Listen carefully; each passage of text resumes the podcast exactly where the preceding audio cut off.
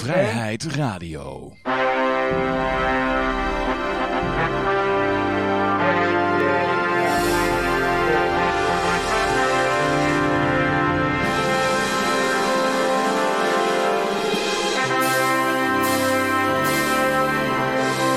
Ja, met op dit moment Peter, eh Yoshi.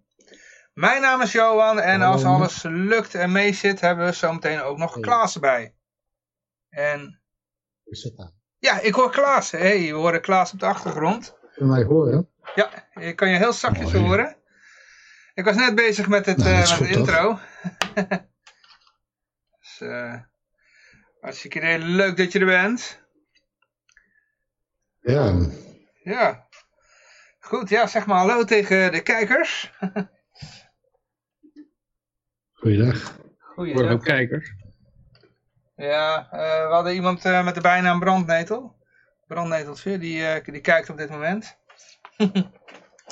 Je moet alleen nog eventjes eh Klaas als op, op beeld ook weergeven, want die, zit nog niet, die is nog niet te zien. Oh, ja, ja, ja, dat gaan we meteen even doen. Ja, je hebt inderdaad de kans dat, eh, dat hij niet zichtbaar is.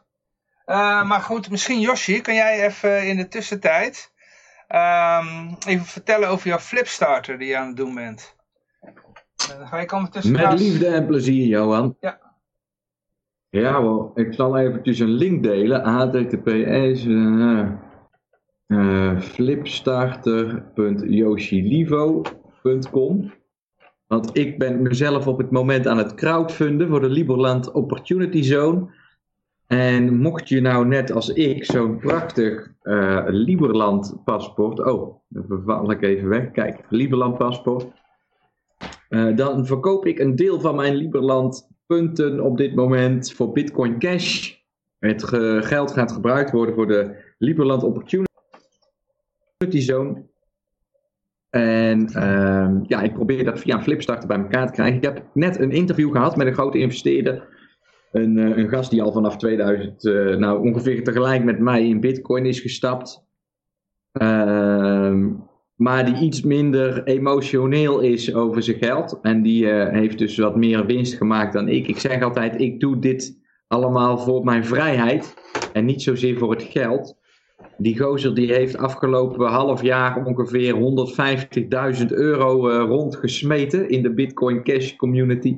Mhm. Dus ik hoop van harte dat die vanavond, eh, of nou vanavond, de, de komende dagen, want ik heb het hem vandaag allemaal uitgelegd hoe het zit en hij was wel enthousiast. Dus ik heb goede hoop dat het eh, ja, allemaal wel eh, goed gaat komen. Maar mocht je dus, eh, mocht je dus, ehm, zeg je dat nou goed, een, een eh, paar Liberland merits eh, willen overnemen, dan eh, is dat mogelijk.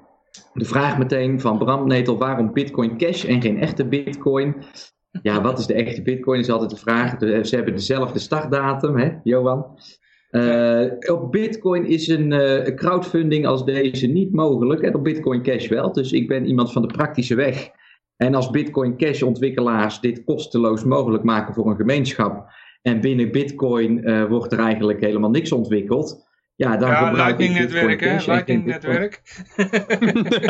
Ja, het Lightning-netwerk. Ja, ja, ja, ja, de- we gaan een derde partij introduceren bij een, ont- eh, bij, een, eh, bij een uitvinding die de derde partij moet wegnemen. Dat klinkt hoopvol inderdaad. Ja. Maar, eh, dus dat is de reden. Eh, ik ben iemand van de praktijk en eh, dit is eh, vandaag klaar voor gebruik. Dus dat is mijn reden dat ik dit vandaag gebruik. Zodoende. Kun je nog eh, steeds eh, rechtstreeks cash omzetten in Bitcoin Cash? Nou, wat ik meestal doe is dat ik eh, mijn bitcoins dan omzet in goud. En daarmee, die, dat, dat kan ik hier lokaal wel kwijt, dat goud. Maar crypto is nog altijd wel moeilijk. Dus ehm, ja. Nee, ik bedoel gewoon voor leken. Als iemand geïnteresseerd is. eh, ik, Oh, hoe moeten ze zit, Oh, ja, dat denk ik niet eens aan, Klaas. Ja, ik kan Nou, bij, bij, local, bij local.bitcoin.com, daar kun je natuurlijk wel eh, Ja, met iemand onderhandelen voor eh, van van alles en nog wat eigenlijk. Ja. Kun je het eh, ruilen. zal zeg ik ook maar. even delen. A, dubbele punt, slash, slash, local.bitcoin.com. En hier kun je dan inderdaad je overheidsschuld omwisselen voor echt geld. En andersom. En andersom, Ja. ja. ja, ja. Goed, ja, nou ja, dus eh, mocht je uh, Josjes eh, eh, Flipstarter willen steunen, dan, het was gewoon josjelivo.com, hè? Nou, flipstarter.yoshilivo.com Oké, ja, ja. Hey, goed joh. Ja, even nog wat huishoudelijke mededelingen van, van, van, vanuit radio. Er is natuurlijk druk gechat op, eh, eh, op onze Telegram groep. Die is te bereiken via Nou, t. ik kan het eigenlijk niet bijhouden. Oké, t.me slash vrijheid. Kom je in onze Telegram groep. En het ging nu weer over... eh, er was iemand geïnteresseerd in boeken over... En eh, vooral audioboeken over libertarisme. Dus als je hem nog een, een tip wil geven... Dan kun je gewoon naar de Telegram groep gaan. En daar even je favoriete eh, audio, audioboek eh, promoten. Ik bedoel... ehm kijk, er zijn al een aantal New boeken voor-. Wat zeg je? Een New Liberty. For a New Liberty. For a New For a Liberty. New Liberty. Ah, Oké, Oh, nou, die kun Murray je... Rothbard. Murray Rothbard. Die kun je daar En, ook... eh, eh, ja? En wat, eh, wat voor boeken staan erop? Zoals Pipi Langkous en zo? Ayn Rand is al voorbij gekomen. Eh, Friedrich van Oh. Hayek, Ludwig van Mises, eh, Human Action, eh, Freedom van eh, Adam Kokesh. Wat trouwens een hele makkelijke Oké. inkomer is voor eh, iemand die nog niet Ja, bekend eh, is.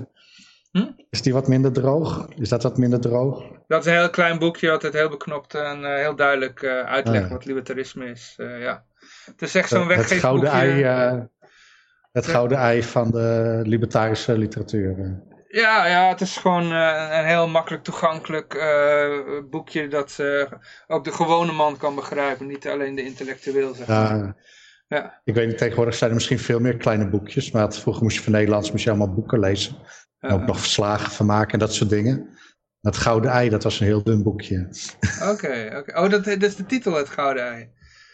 Ja, dat is van eh, Krabbe. Ah, en, eh, dus, dus die kokes, dat is het Gouden Ei van de libertarische literatuur. Ja, het is, het is een, een, een goede introductie, vind ik wel, ja, voor, eh, voor mensen die er nog niet bekend mee zijn. Ja. Het is Er ook zijn nog eens... eh, eh, libertarische kinderboeken. Zeg maar ABC van libertarisme. ja, die heb je ook nog, eh, inderdaad. Die schijnt inderdaad wel eh, kinderboeken eh, waar het libertarische boodschap uitgelegd wordt. Ik, eh, ik heb er wel eens over gehoord, maar ik weet dat ze bestaan. Ja. Nou ja, eigenlijk elk boek waarin mensen gewoon samen wat ondernemen, is eigenlijk een libertarisch boek. Hè? Ja, ja, ja, klopt, klopt, We klopt. hoeven, we hoeven, niet, we hoeven niet alleen maar de saaie denkers. Nee, nee, nee. gewoon als mensen, als mensen samen iets leuks doen, dat is ook libertarisme. Ja, ja, ja. Zo van nee, heb je zin om dit te doen? Ja, dat lijkt me wel leuk. Ja, libertarisme. En dan, dan halen we de overheid er niet bij, eh, weet je wel. Uit, eh, ja. Ja, dan is er van, oh, ik heb geen zin. Ah, eh, ja, maar een ander keertje dan. Ja, zo. Ja, ja, ja.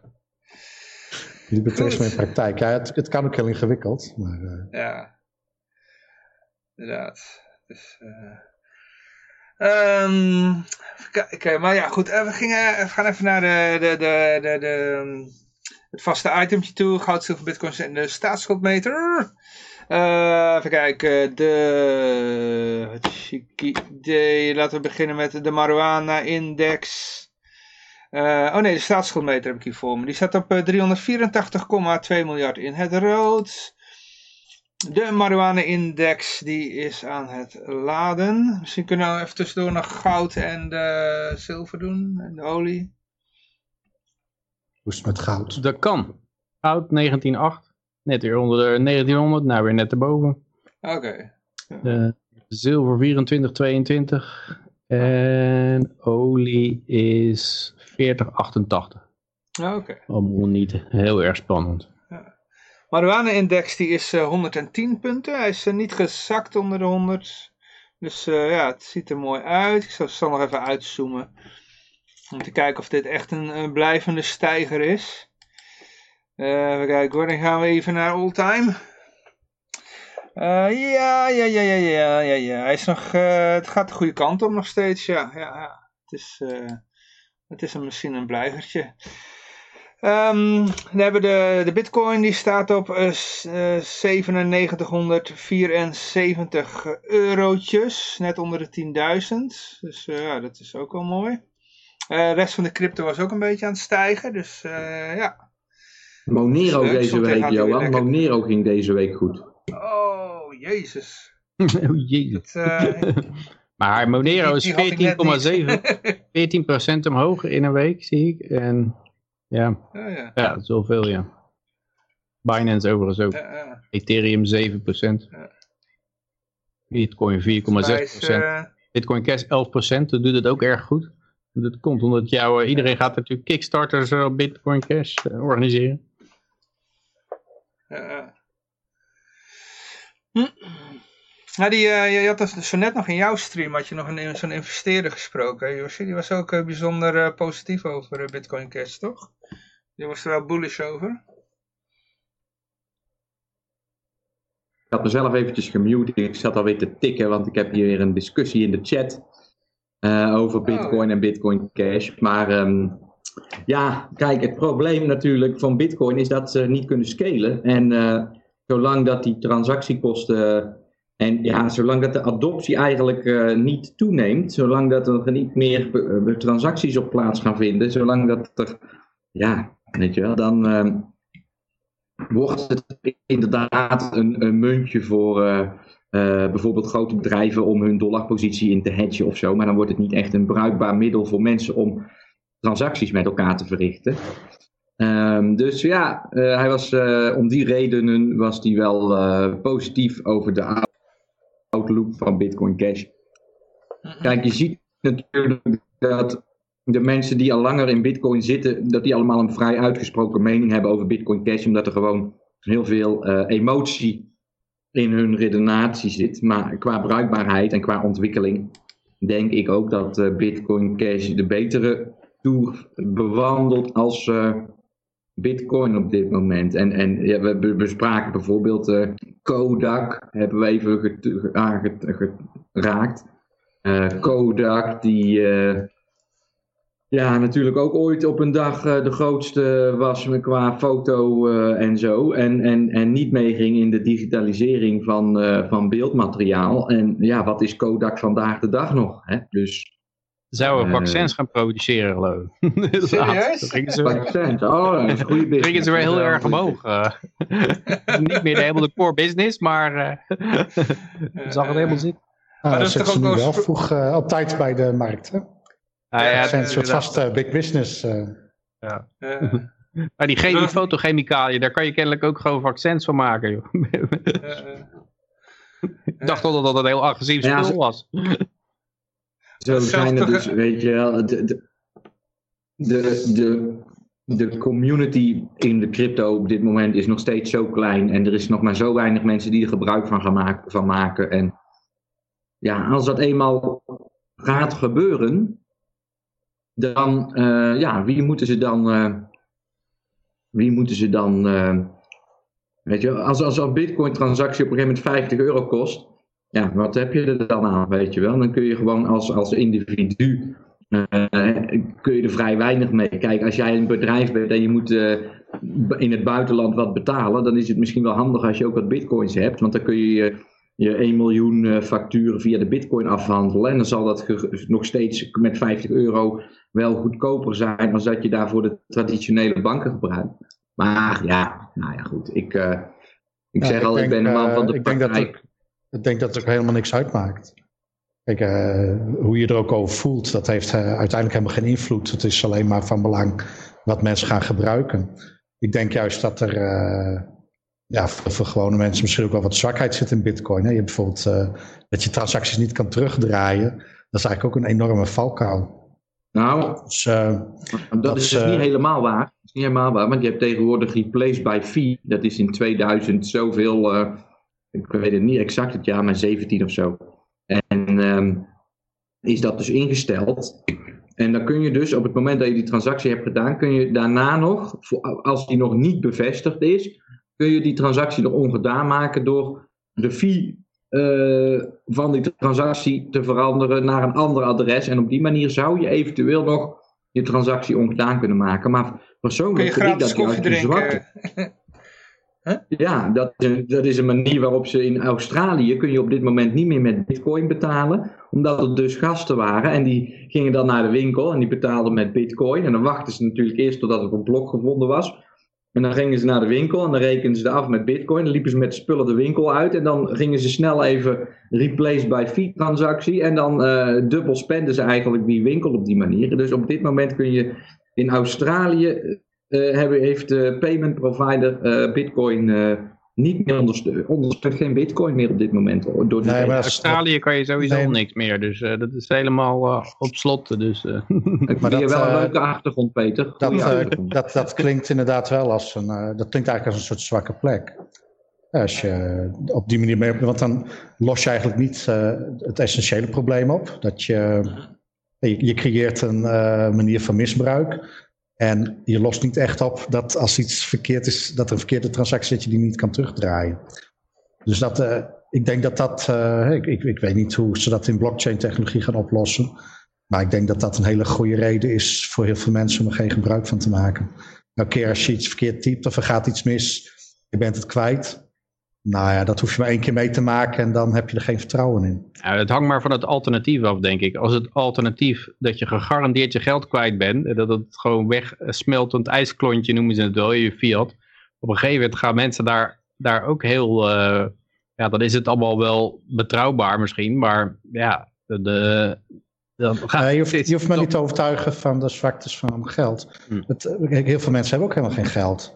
Heel veel mensen krijgen gewoon salaris. Het is gewoon een fictief soort bedrag op een rekening. Maar dat gaat op aan vaste bestedingen. En er blijft een beetje over waarvan ze misschien van vakantie gaan. Dus voor heel veel mensen is geld al heel ja. ontastbaar. Je, het, het, het, het, het zal niet lang duren en dan krijg je het niet eens meer in je handen. Heel veel mensen hebben het al niet in handen, cash. Dus maar het idee dat je een bitcoin transactie doet, dat je gedubbel spend kan worden, uh, dat je het niet kan terugdraaien als je een typfout hebt gemaakt of iets niet hebt begrepen. Ik, ik, het is allemaal nog zo het staat allemaal nog zo. Het is allemaal zo. Ik, ik, ik heb eigenlijk geen dagelijks helemaal geen nut bij Bitcoin. Ik vind het heel interessant, maar ik heb er helemaal geen reet aan. Ik kan er nergens iets mee doen. Zeker hier niet in de bergen. Ik kan met niemand, uh, niemand weet wat Bitcoin is. En dat is de grootste. Nou, laat staan uh, Bitcoin Cash of Ripple of wat dan ook. Dus uh, ik, ik hoop wel dat er iets mee gaat gebeuren. Maar het, is, ja, het was een paar jaar geleden. Het is nog steeds. Het is, te, het is een fringe ding. Zo'n kleiner dan 2% ding. Ja, maar je waar ziet mensen zich mee bezighouden. Je ziet het bij in landen als Venezuela, Zimbabwe, dat soort landen waar het alternatief, het is, altijd geld compared to what. En als het alternatief maar beroerd genoeg wordt, en dat wordt het waarschijnlijk, dan, ja, dan uh, wordt het vanzelf interessant. En daar gokken ze bij bitcoin een beetje op. Wat ik een hele early, even een vroege waarschuwing vind dat, dat bitcoin eigenlijk niet op de goede weg zit, of dat het ontwikkelteam, is dat die hele gemeenschap enorm loopt te censureren. Die, uh, die ja. maximalisten, die hebben die fora, fora in handen. En dan mag je niet eens wat zeggen over een alternatief. Dan word je er gelijk afgeknikkerd. En dat ja, geeft klopt. gewoon een zwaktepunt aan. Als je dat, als je dat zit te doen, als je het geen discussie toestaat of, of alternatieven allemaal weghoont en wegpest. Ja, dan geeft gewoon aan dat je, dat je niet sterk in je schoenen staat. En dat is nee, denk klopt. ik... Maar de indruk die dat geeft bij iemand die er voor het eerst wat naar kijkt is van, oh, dit zijn een stelletje gekken. Het is niet ja. zo van, oh, ze hebben misschien iets te verbergen. Misschien zijn er een paar die denken, nou, ik laat ik eens wat dieper naar gaan kijken. Nou ja, als jij zegt, nou, ik, ik heb me wat geld, misschien is bitcoin een alternatief. Als je dan dat soort ja, amateurs een beetje kinderachtig ziet doen, nou, dan is denk ik bij heel veel mensen de logische en ook terechte conclusie van, nou, ik ga, hier gaat mijn geld niet naartoe. Ja, maar en, aan de andere kant, als iemand met een Lamborghini voorbij ziet rijden, uh, dan ja. zullen ze toch zeggen van, hé, uh, hey, uh, hoe, heb je dat hoe heb je hem dat gelapt? En dan zullen ze ja, wel interesse ja, krijgen. Er zijn natuurlijk maar altijd... die Lamborghini die is intussen ook al vijf jaar oud. Dus daar kijken niet zoveel mensen meer naar om. Dus, Mark had overigens, de Mark waarmee ik vandaag sprak, die had zijn Lamborghini vorige week net verkocht. Ik zal eventjes de chat, want ik heb een heleboel chatberichten. Um, we hebben nu uh, Bram, Bram Netel is een duidelijke bitcoin maximalist. Een, een, typische eentje waar we net over hebben. Waarschijnlijk uh, zo tussen de 25 en de 35 jaar. Vroeg in de bitcoin gestapt. En uh, nou ja, ik moet zeggen, dit is, ik noem hem nou maximalist. Misschien is hij geen maximalist, gelooft hij ook in andere munten. Ja, maar het is ja. inderdaad, in de, in de comments is een beetje te te herleiden dat hij de bitcoin uh, toch wel uh, uh, een warm hart toedraagt. Hij zegt bijvoorbeeld dat ik een, bedrijf als, een bedrijfje als Kodak, wat dus ooit de grootste uh, fotobedrijf ter wereld was, moet ik, daar, moet ik niet vergelijken met, moet ik op die manier niet vergelijken, maar ik moet vergelijk maken met, je moet het vergelijken met een protocol als stack als TCP, IP en niet met een bedrijfje als Kodak. Wat gebeurt er met de security van Bcash als het transactievolume slash fee-inkomsten niet oplopen? Daar heb je geen replace by fee voor nodig. Dat kan op Bcash nu ook. Dat is geen zwakke plek. Een transactie die nog in een blok zit, is gewoon nog niet gesetteld. De problemen die je noemt zijn op te lossen met goede user interface. Tot de dollar en de euro vallen. En vervolgens vraagt hij zich nog af op welke fora er dan Reddit precies... bijvoorbeeld. Ja, Ja, ja, Reddit en Reddit en de- Bitcoin Talk. en- eh. Nee, maar kijk, als jij eh, zo'n blok, hè, zo'n blok duurt 10 minuten. Dus als jij elke keer bij de winkel 10 minuten moet wachten totdat je niet gaat dubbel spenden, dat is nog steeds een zwakke plek. Ja, nee, Eh, maar de Bitcoin Core die hebben gewoon al opgegeven dat het, door, dat het een betaalmiddel wordt. Dat hebben ze Ja, eigenlijk ja al, dat, nee, dat, dat, dat snap ik en daar ben ik ook helemaal eens. Ik denk dat de mensen die Bitcoin Core dan vormen en de taal die zij gebruiken, die geven me helemaal geen vertrouwen. Dat heb ik ook al vaker gezegd. Maar Bitcoin is nog steeds de grootste. Het is eh, als mensen over crypto of blockchain al iets menen te denken, dan is dat in overgrote mate zal het alleen Bitcoin zijn. Eh, De, eh, zelfs Monero is een vrij grote munt, maar die is vrijwel onbekend. Eh, nou ja, Ripple of zo is ook een vrij grote, meen ik. Nou, dat, eh, daar heb ik nog nooit, daar heb ik iemand het woord. Ik heb in deze, op, deze uitzending nou, heb ik nog nooit iemand het woord Ripple horen noemen. Dus, Ja, ben ik natuurlijk weer diegene die, die, er, die er een paar ton mee heeft binnengesleept. Maar ja, goed. Ja, Ripple is wel directe transacties en maakt het mogelijk om die transacties achteraf ook ongedaan te maken. Dus dat is wat jij net zegt, eh Klaas, Ja. is wel een mogelijkheid binnen Ripple. Dus Maar zit daar dan een arbitrator, eh, arbitrage achter of zo die dat doet? Of, eh, het, het werkt met consensus. Dus als jij genoeg munten bezit. En stel je voor dat eh, op dit moment zit Ripple dus al die munten onder te brengen bij banken. En die zetten daar allerlei contracten onder. En daar zal dus gegarandeerd bij staan. Als blijkt dat er via een adres is witgewassen. Dan moeten al die, al, al die banken verplicht die transactie die ze voorheen nog hebben goedgekeurd, moeten ze gaan afkeuren. En dan gaan die munten dus terug naar de partij waar ze vandaan kwamen. En ze, zij, zij, zij, zij hebben dus een, een, een eh, consensus-based blockchain, wat geen blockchain is, maar, maar ehm, ja, op die manier kun je dus achteraf, als je met genoeg mensen bij elkaar komt die zeggen van eh, we willen het toch anders zien als dat het toen is gebeurd, kun je dat achteraf nog terugdraaien. Als je trouwens bang bent voor een collapse van de euro en de, en de dollar, dan kan je beter eh, in een buurt gaan wonen waar je buren wat eh, dieren houden en eh, groenten en zo verbouwen, zodat ze jou niet gaan opeten, zoals in de stad of zo. Ja, maar dat is lastig in Ik Nederland denk, hoor. ik- ja, ik denk dat je daar meer aan hebt dan wat bitcoin. Zo, van, nee, eet me niet op, ik heb een bitcoin. Ja, maar we hebben geen elektriciteit, dus fuck you. dus eh, nee, ik, ik, denk dat het het is altijd eh, gold, guns en a getaway, hè, moet je hebben. Dus inderdaad, ja, voedsel is een, is een eh, punt dat je, ja, en, en eigenlijk wordt aan al die dingen geknaagd door de overheid. Zowel eh, gold, guns als een getaway. Dus je auto is straks helemaal computergestuurd en die kunnen ze gewoon op afstand afstellen. Je, je bankrekening is gewoon ook op afstand uit te zetten. Ja. Eh, wat hebben we nog meer? Ja, guns mag je al niet hebben, dus ja, dan... Nou, er zijn, in de Balkan kan je nog genoeg grond halen om van te leven. Hm. En daar zijn ook nog auto's die je gewoon kan opstarten en zo eh, zijn Dus, eh, eh, nog eh, en guns, gangbaar. Guns, guns zijn er ook wel te krijgen, denk ik, hè, met al die oorlogen die er geweest zijn. Ja, ja ik, ik geloof dat hier niet. ja, in sommige landen is volgens mij niet eens illegaal. Kun je gewoon guns in de winkel kopen. Dus je zal ongetwijfeld iets moeten registreren, maar eh, We zullen het Bitcoin Eh. topic voor deze week misschien achter ons laten. Ik zal nog even zeggen dat volgens Brandnetel eh, alles wordt opgelost met Lightning. en eh, Lightning wordt al in beperkte mate gebruikt. Hij gebruikt het zelf wekelijks. Maar niemand doet u eigenlijk nu iets met Bitcoin. Nou ja, dat komt dus ook omdat het eh, totaal onbruikbaar is. Maar goed, ik zal, ik zal geen eh, olie op het vuur gooien. prijs kan over een we- paar maanden maal 10 gaan. Ja, dus dan, Ja, ja, ja, dan, ja, wie gaat en dan, dan- ga je het niet gebruiken. Dan gaat de volatiliteit eh, naar beneden. En dan... eh, ja, ik wil wel zeggen, als je, als, je, als je wat geld te besteden hebt, zou ik zeker één of een paar eh, cryptomunten kopen. Gewoon. Eh, als, als het je niet uitmaakt dat je het kwijtraakt of dat het niks waard wordt, dan eh, zou ik denk dat dat prima te doen is. Maar ik denk eh, als je er een praktisch nut bij zoekt, dan eh, ja, er zijn andere dingen waar je meer praktisch nut uit kunt halen. Waterfilter of zo. Of een, eh, de, de kennis om eh aardappels te verbouwen, weet ik veel, dat soort dingen. Nou, maar dat is lekker inderdaad als je dat kan. Ah, als je naar die, eh, zo'n YouTube film, de Ice Age Farmer. En die zegt inderdaad dat de hele voedselproductie momenteel wordt aangevallen. En die heeft daar ook wel aardig wat voorbeelden van, van dingen die eh, spontaan in brand vliegen, graansilo's. En eh, laatst zijn er een heleboel metalen scherven in een maisveld gegooid. Zodat die boeren die gingen die mais dan aan de dieren geven, die gingen dat allemaal verhaspelen. En die, eh, die machines liepen vast. Het was de bedoeling om, dat, om die metaaldingen aan die koeien te, in die koeien te krijgen. Dus ja, er, er zitten rare dingen. Dat, eh, ja, het is natuurlijk bekend dat voedselproductie is een soort wapen wat de overheid eh, af en toe inzet.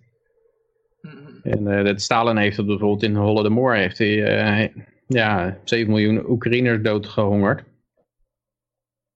Dus ja, als je dan in een dichtbevolkt gebied zit, dan ben je gewoon een sjaak, denk ik. Dat, en ik denk dat je dan bijna ook niks, dan, dan is je huis waarschijnlijk niks meer waard, want niemand wil het kopen. En eh, ja, alles wat je hebt is dan waarschijnlijk weinig waard eh, om weg te komen. Maar je wacht hoe langer, hoe, hoe minder het waard wordt.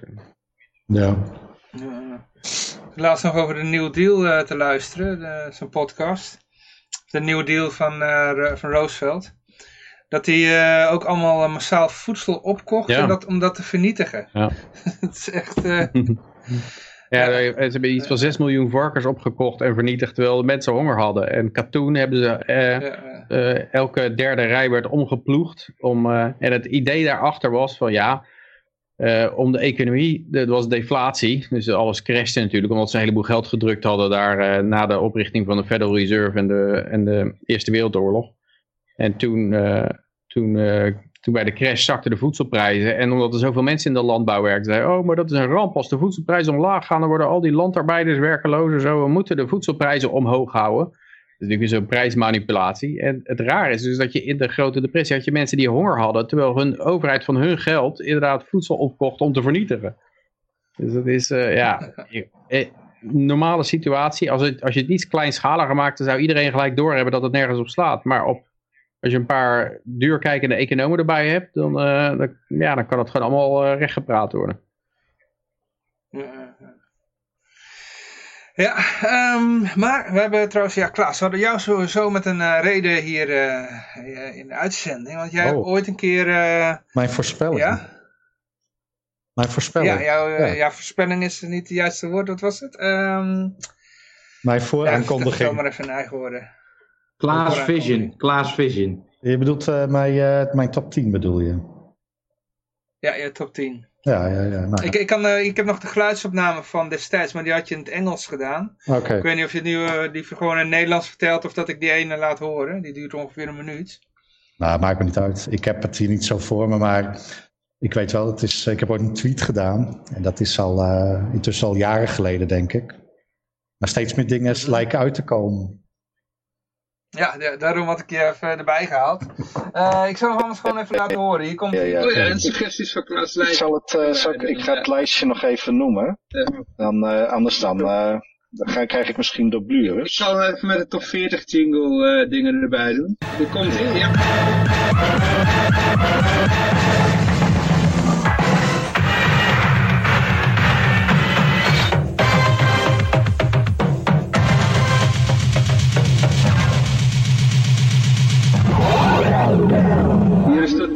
De top 10. 10, 10. Ja, ja, ja, ja, ja. Things that are reasonably normal now, that I'll predict will be going away. Number 10. Owning a car, Number 9. flying holiday, Number 8. eating meat, Number 7. internet access, Number 6. 24-hour electricity, Number 5. pets, Number 4. going out at night, Number 3. alcohol, Number 2. facts, Number 1. income. Ja, oké, nou ja, dat was dan de top 10. Trouwens niks. Ja, geweldig. Ja, volgens mij, ja, hij is, eh, dat was hem, ja. Ja, Je hoort het nooit zelf, Eh, Pieter. Nee, klopt, klopt. Wij horen het niet, maar op de stream hoor je het. eh, ja, ja. Nou ja, goed, ja, eh, vertel, eh, wat is er allemaal uitgekomen? En Klaas. nou weet Klaas niet eh, meer wat de voorspelling was. Nee, ik heb, eh, ik heb hem de tweet er even bij gezocht. Die is van eh, 16, Oké. oktober, eh, 16 oktober 2016. Eh, ja. Oh, sorry, 2018, sorry. Oké, twee jaar geleden. Things that I will that are reasonably normal now still, but that I predict will be taken away, and the propaganda will make you feel it's good. Eating meat. Ik, ik denk dat eh, het eten van vlees dat dat gaat verdwijnen. Dus ehm, Nou, dat zit al redelijk die kant op te gaan, ja. Er wordt nu Ja. al een beetje een schuldgevoel aangepraat als je vlees eet. Ja. Ja, nou, op zich is er niks mis mee als je geen vlees wil eten natuurlijk. Maar eh, ik denk dat het een ja, doelbewuste verwijdering van luxe wordt. Dus dat het, eh, je mag geen vlees meer eten, je moet. En wat, wat je wel te eten krijgt, ik weet niet zeker of dat wel zo gezond is. Eh, mensen die nu verstandig mee bezig zijn, die kunnen vast wel gezonde maaltijden verorberen. Maar eigenlijk, eh, ja, het wordt steeds gemakkelijker om als je in je eigen voedselvoorziening of in je eigen voedsel wil voorzien door te kopen in de winkel, ja, dan krijg je steeds meer eh, gefabriceerd of gepatenteerd stuf. En dat kan prima zijn, hè? het is niet noodzakelijkerwijs dat alles eh, verkeerd is. Maar eh, ja, er komt wel steeds meer afstand. En eh, ja, op zich eh, dat je gewoon onbewerkte, gewoon één ingrediënten dingen, gewoon dingen zoals ze zijn, uit de natuur komen, dat je ze ook naar je bord brengt, dat eh, gaat wel verdwijnen. Eh, het, bezit van een kar, een auto, ik denk dat autobezit eh, gewoon eruit gaat. Eh, vrij, auto is heel veel vrijheid. Hè? Als, een, een, overheidsgecontroleerde openbaar vervoer is ook niet in staat om openbaar vervoer zo goedkoop te maken dat het ook maar enigszins kan concurreren met een auto. En daarnaast brengt het je ook niet waar je moet zijn en het vertrekt niet waar je vandaan komt. Dus openbaar vervoer is enorm eh, irritant. En ja, die vrijheid van die auto, dat maakt het ook nog wel eens lastig om eh, iedereen goed in de gaten te houden. Ja, Klaas, volgens mij is Ja. nu eigenlijk al, eh auto is niet eens, je hebt het over owningen, bezitten van een auto. Ja, het precies. is nu eigenlijk al niet jouw bezit, hè? Omdat als jij tegen betaling iemand wil meenemen, ja, dan moet je eerst allemaal vergunningen vragen. Klopt. Om überhaupt iemand mee te mogen nemen, weet je wel. En heel Ja, belasting erover betalen. Ja, ik, ik, Ja. Denk, ik, denk dat, ik denk dat zowel het idee dat je een auto koopt, als dat je hem hebt, dat dat steeds meer ondermijnd wordt. Dus ik denk dat het naartoe gaat dat, je, dat er misschien nog wel auto's zijn, maar dat je die gewoon eens een keer mag gebruiken. Dat zal het eh, uiteindelijke punt zijn. Hè? Want openbaar vervoer bestaat gewoon niet in de zin van eh, huis, deur naar deur. Maar dat je zelf gewoon een auto hebt, dat je mee naar het buitenland rijdt of zo, dat, eh, ik denk dat dat wel gaat verdwijnen. Eh, vliegen, Ja. zeker vliegen met vakantie, gaat helemaal verdwijnen. Nou, dat is al zo. Ja, ik, ik wist ook niet in wat voor vorm het zou zijn, maar een uh, Ja, besmettelijke inderdaad, ziekte. wie, wie, van jullie is er op vakantie hele- geweest? Hè? Maar ik vlieg nog gewoon, maar ja, het is wel leger eh, allemaal. Eh, Schiphol is leeg, toestellen zijn leger. Dus uh, internet access, ik denk dat, uh, ik denk dat er uh, wel toegang tot internet blijft. Maar in de zin van, je kan met je modem naar iets wat internet heet.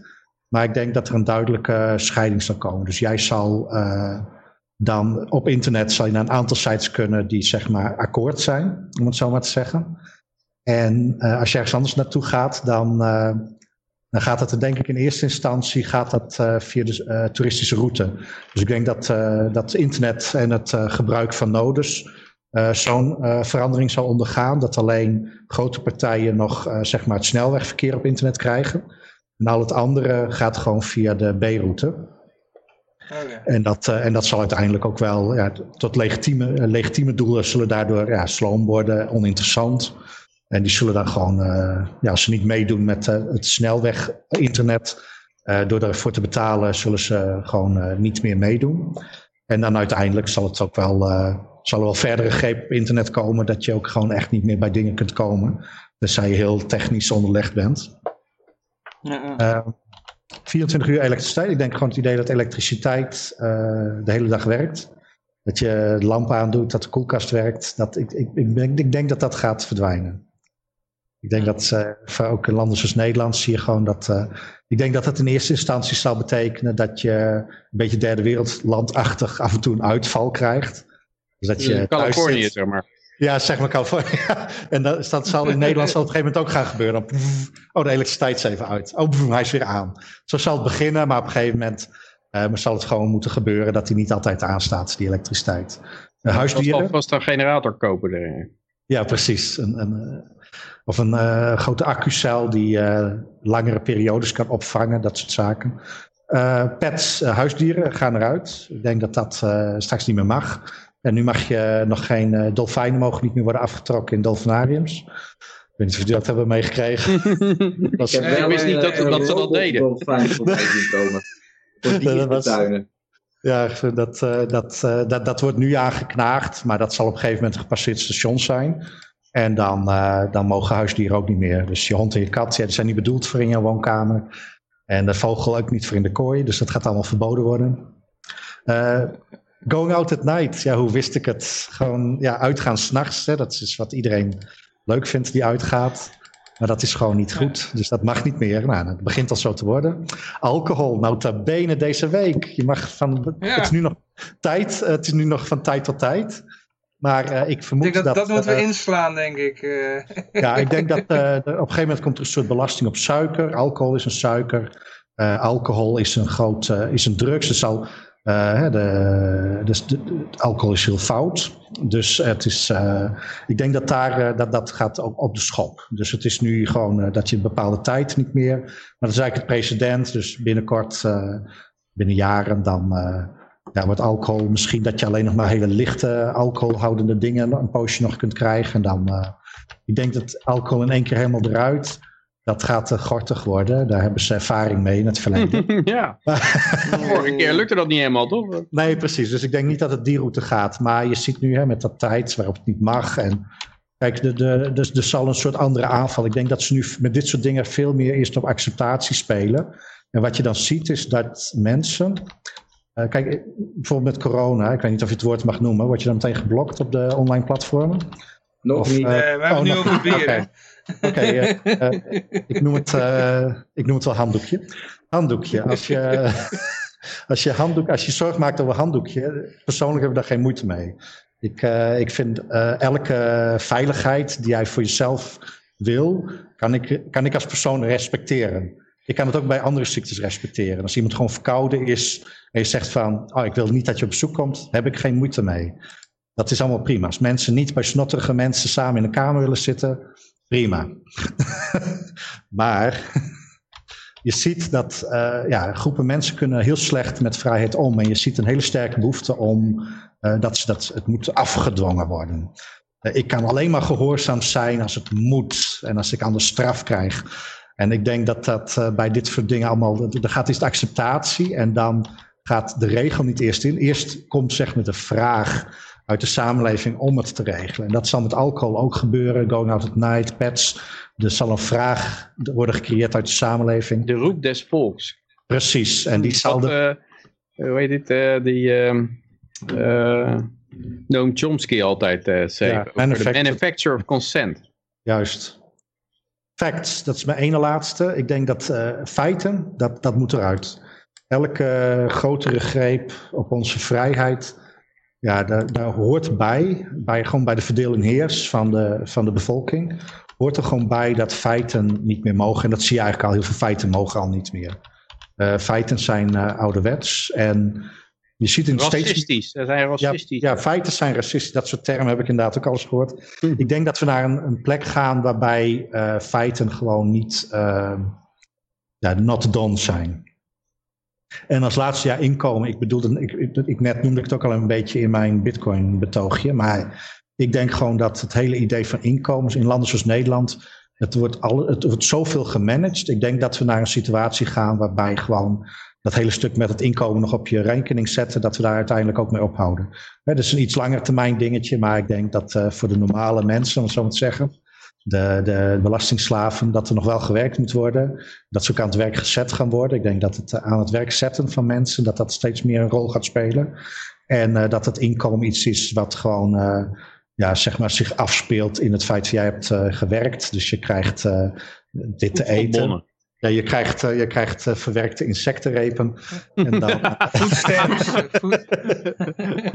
Nou, ik heb, van de week heb ik een Hoe lang hebben we hiervoor voor de insecten? Want dan wil ik zeker weg zijn. ja, ja. Maar ik denk dat ze zijn niet allemaal. Ik, ik ben eigenlijk verbaasd over hoe snel sommige dingen al zijn gebeurd. En ja, toen ik zei van de propaganda. Ik, ik had geen idee in 2018 natuurlijk wat zou gebeuren. Het is echt niet zo dat ik wist dat corona eraan zou komen. Maar je ziet dat gewoon. eh, of handdoekje. Je ziet dat gewoon met handdoekje. Zo werkt het dat, niet. Als je dat steeds... nee, sorry. Ja. Nee, maar dat, We gaan gewoon corona zeggen hoor. Dus, eh, Nee, maar sommige platformen, die, dan word je meteen eh geshadowband of gewoon verwijderd Ja. als je het woord noemt. Dus ik wil jou geen, jouw show niet... zijn. Je moet alleen zeggen dat je het helemaal met de WHO eens bent. Ook als die eh, van, van een gedachte veranderen. Ja, ja, ja. Dan moet ja, jij dat is, midden in hun gedachtenverandering moet jij gelijk meegaan. ja, dat is echt geweldig. Hè? Dat, eh, dat doet me denken aan een boek. ja. met een jaartal. Een boek met een jaartal. Is die. ja, precies. ja. 2020. eh, eh, We weten eindelijk het echte jaartal waarin, eh, waarin hij leefde.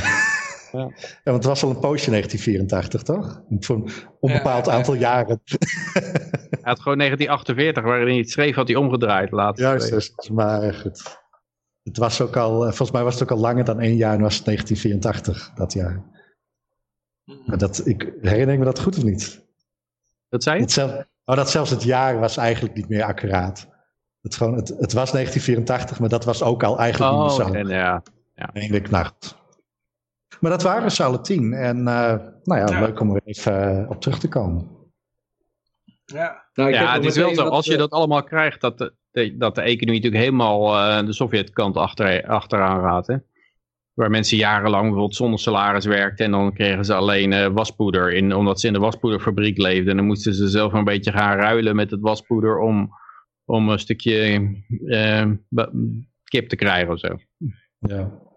Zit er even een filmpje bij te zoeken. Ik heb van de week een filmpje bekeken over central bank digital currencies.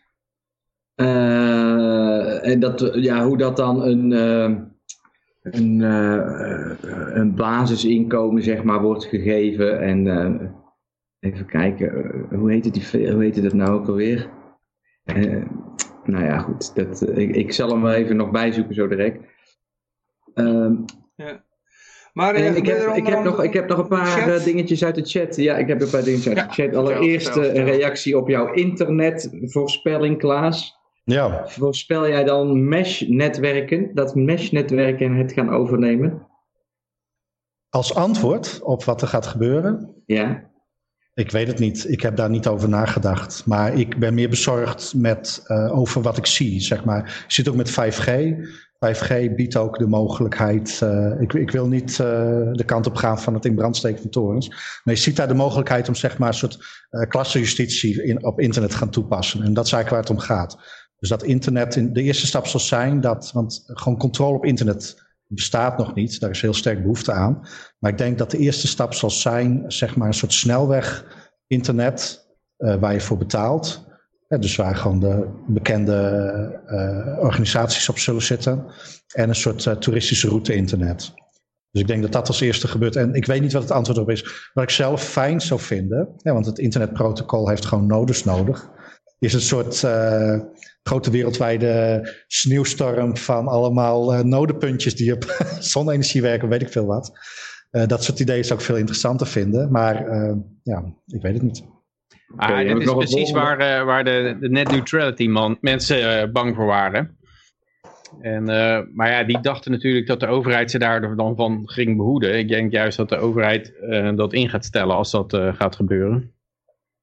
Ik weet niet of, of ze het zover kunnen doortrekken, of ze, het of ze zover komen. Maar je zult zien. Nou ja, ik, ik denk dat de behoefte er is. En kijk, eh, mijn voorspelling is niet zozeer dat ik een duidelijk pad naar de eindstreep zie voor ze. Maar ik ga gewoon uit van waar de behoefte. Hè. Ik merk gewoon dat Ja, de ja. behoefte er heel sterk is. En ik meen dat als, ja, als je niet echt je er tegen verzet, dat het uiteindelijk ook gebeurt. Dus, maar ik weet Zeker het ook niet. alcohol heb ik het idee dat als ze dat gaan verbieden, dan komt er een groep mensen in verzet die, eh, die, eh, ja, die dan toch wel een revolutie gaan voeren. Eh, je ziet het eigenlijk met drugs al, dat er natuurlijk toch wel, ja, dat hebben ze niet weten uit te roeien. Nee, Nee, ik, ik, wat ik zei, ik denk dat, dat daar heb je helemaal gelijk in. En ik denk ook dat het, het komt eerst voort vanuit de roep van de bevolking. Dus je moet eerst de staat bereiken waarop het eigenlijk wordt gevraagd dat het gebeurt. En dat het daarna moeilijk is en dat het heel veel geld kost, dat is alleen maar mooi meegenomen.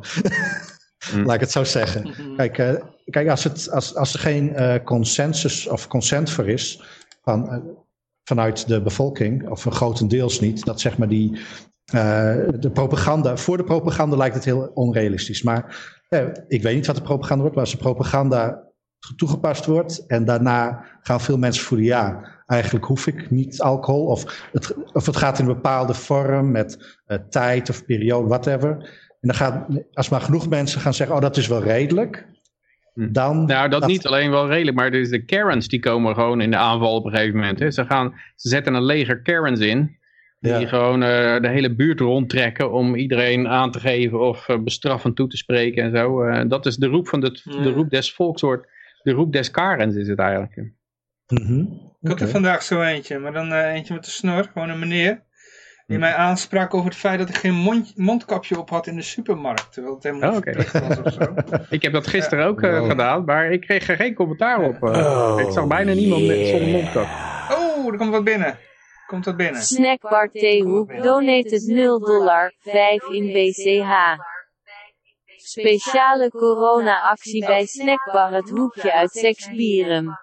Bij iedere bal is tweede corona helft van de prijs. Ja, ja je hebt het gehoord. Het einde niet. dus, eh, Seks bieren. ga naar de, ja, ga naar de snackbar het hoekje uit Sexpirum. Ze zijn er weer. Ze hebben ongeveer voor 50 cent reclame zendtijd ingekocht bij Vrijheid Radio. Maar is- eh, ja, voor, Dat is alleen op afhalen dan, hè? Dat is alleen afhalen. ik denk het. Ik denk Je kan er niet gaan zitten geval, bij de eh, snackbar. Nee, je krijgt Ja, eh, de ja, tweede ja. corona voor de helft van de prijs eh, bij aankoop van, eh, van een bal gehakt.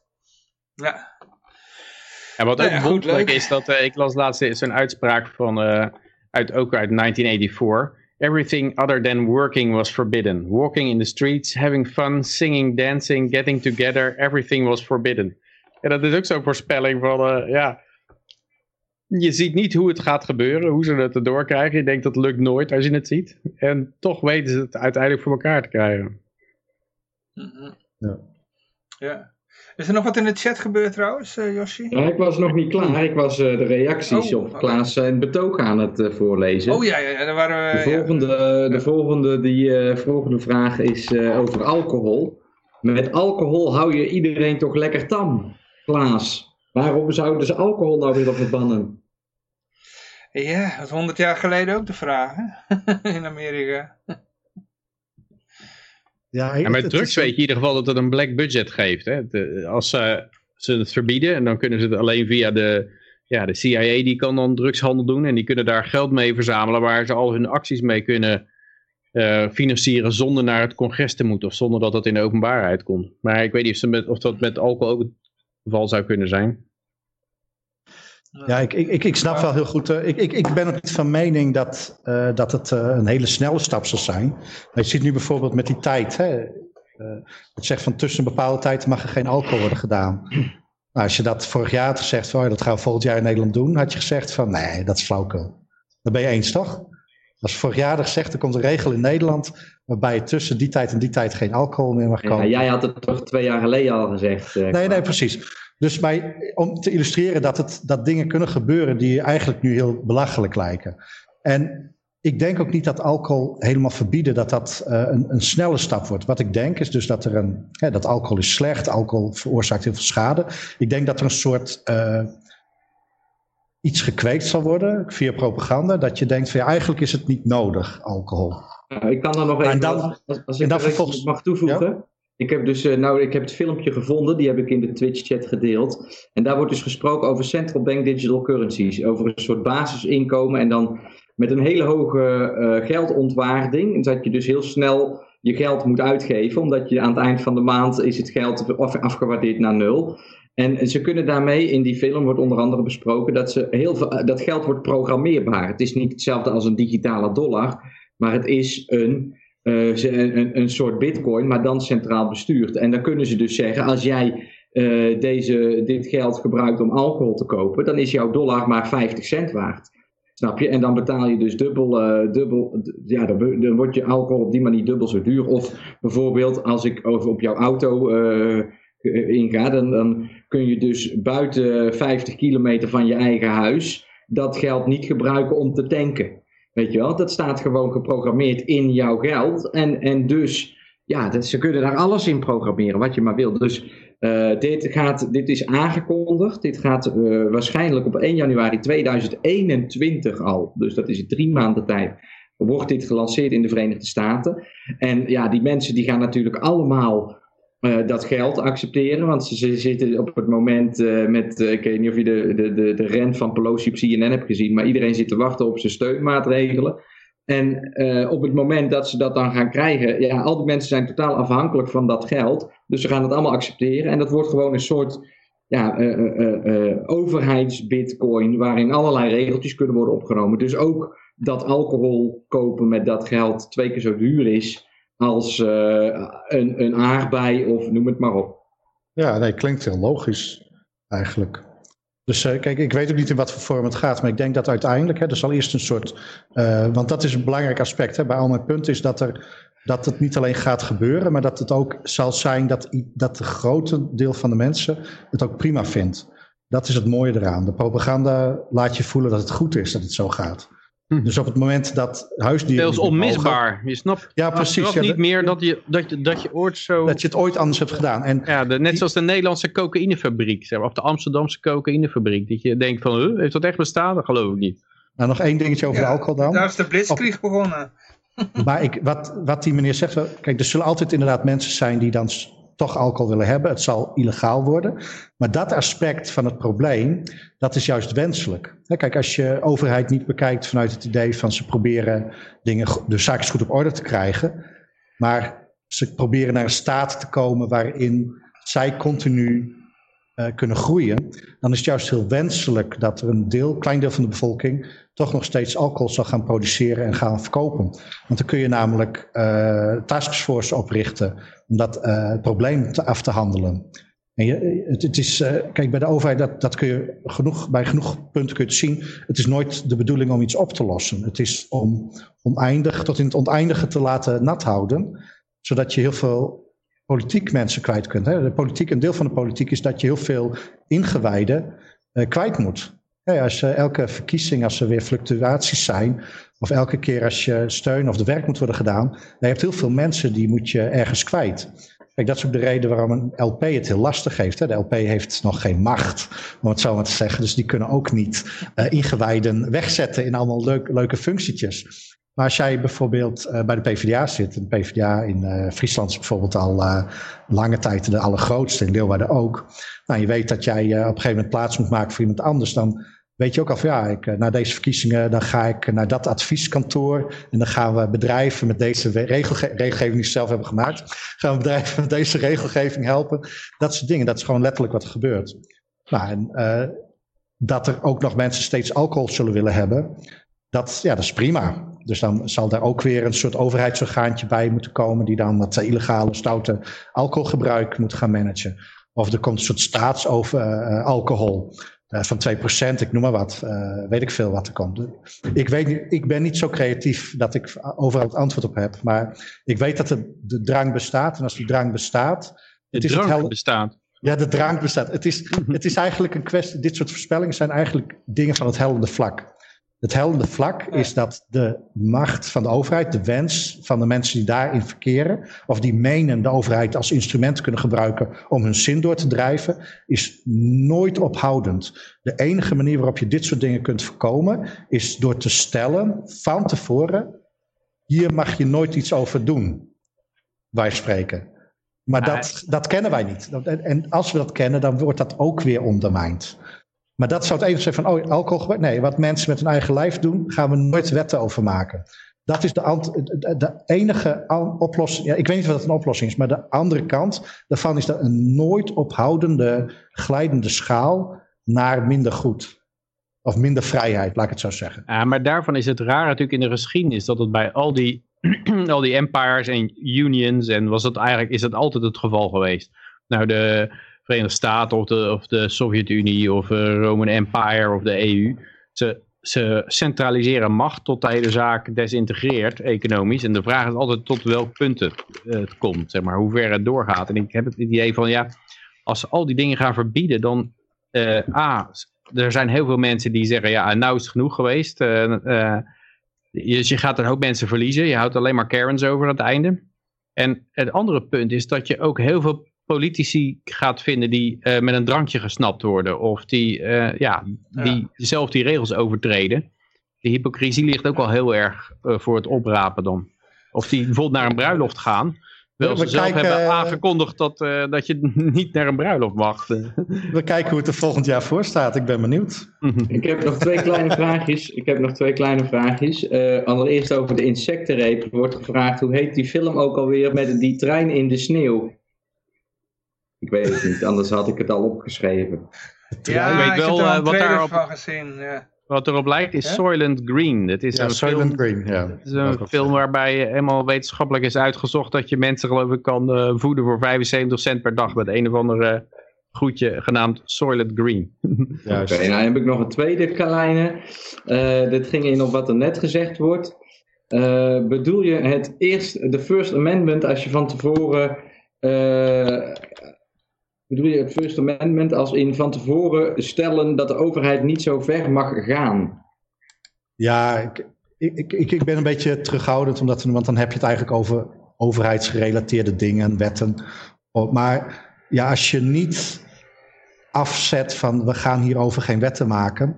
eh, de andere kant, de onafhoudelijke drang om op dat hellende vlak steeds verder te pushen, daar ontkom je niet aan. En ik weet, ik weet, ik heb het antwoord er ook niet op. Maar daar moet je elke keer als je mensen macht geeft over andere mensen, dan, komt dat hellende vlak. En dat hellende vlak, wat is daarop het antwoord? Dat antwoord is dat je gewoon over jezelf mag beslissen. Maar dat is een heel raar antwoord wat bijna niemand eh, accepteert. Maar ja, vanuit de overheid gedacht, als je daarmee dealt, dan zou je inderdaad moeten zeggen, je moet een wet maken die verbiedt om over bepaalde dingen nog meer wetten te maken. Want anders, of een regel, of een overkoepelende regel, of een grondwet, of een superwet, of een dikke wet, hoe je het maar wil noemen. Een constitution noem je dat. Extra dikke wet. Extra dikke, niet ondermijnende, onderhandelbare wet. ja. Nou, Een wet die, we, die we bijna niet kunnen verhandelen, tenzij, tenzij we dat. Tenzij 76% van de mensen. 77%. Nee, het, ehm, ik weet het niet. Ik, maar inderdaad, dat, eh, ik denk dat iedereen wel, als je erover nadenkt, het hellende vlak, iedereen kan er zich wel iets bij voorstellen. En het is nooit, het, die mensen houden nooit op. Mensen die dit als doel hebben, gaan nooit stoppen. Het is niet zo van, oh het lukt een keer niet, oh, we gaan naar huis, we houden er altijd mee op. Nee, we gaan altijd door. Altijd, nooit stoppend. En wat ook het mooie is, vind ik, dat ergens weten ze het al als ze die wetten gaan schrijven, die superwetten. hè. Want als je kijkt naar de, de Constitution of de Bi- Bill of Rights dan in, eh, in Amerika, dan eh, kan je zeggen dat er een soort timeline in verborgen zit van hoe ze het af gaan breken. Dus Hmm. ze zeggen eigenlijk van, nou, je hebt, eh, de eerste amendment is, je hebt vrijheid, religion, speech, press, assembly en petition. dus ja, dat geldt nou al niet meer. Je hebt vrijheid van religie, je mag niet meer naar de kerk toe, je mag niet, je wordt overal gecensureerd. De, de pers is helemaal gemonopoliseerd. en freedom of assembly, dat mag gewoon al niet nu. Eh, maar dan, dan is eigenlijk het verhaal van, nou, je mag alles zeggen wat je wil, vrijheid van meningsuiting. Maar al- als, dat nou, als we dat nou toch niet toekennen, stel dat, dat, we dat dan gaan afbreken, dan heb je altijd nog eh, het recht op een wapen. Eh, maar ja, eh, stel dat we dat, dat ook afbreken, dan heb je nog altijd eh, recht dat er niet eh, on- onredelijke huiszoekingen gedaan worden. Maar ja, als we dat, als we dat, dan, als we dat dan toch doen, dan heb je altijd het recht op een, eh, op een eh, eerlijk eh, proces. en eh, zo, zo is, is het eigenlijk een lijn waarin ze, waarin ze al aangeven van, eh, nou, het is, het is eh, onomkeerbaar dit recht, maar als, het, als we het omkeren, dan heb je altijd de volgende nog. Dit timeline in. Ja, helemaal gelijk. Ja, het, je kan het niet met de overheid oplossen, dit probleem. Maar ja, in theorie zou het punt inderdaad zijn van je moet iets creëren waardoor je niet nieuwe regels maakt op dat vlak. Maar ja, dat is onderhevig. Dan, dat is een, dan probeer je een oplossing te zoeken in het systeem waar de fout in zit. Dus dat is altijd heel, eh, dat is een grote uitdaging.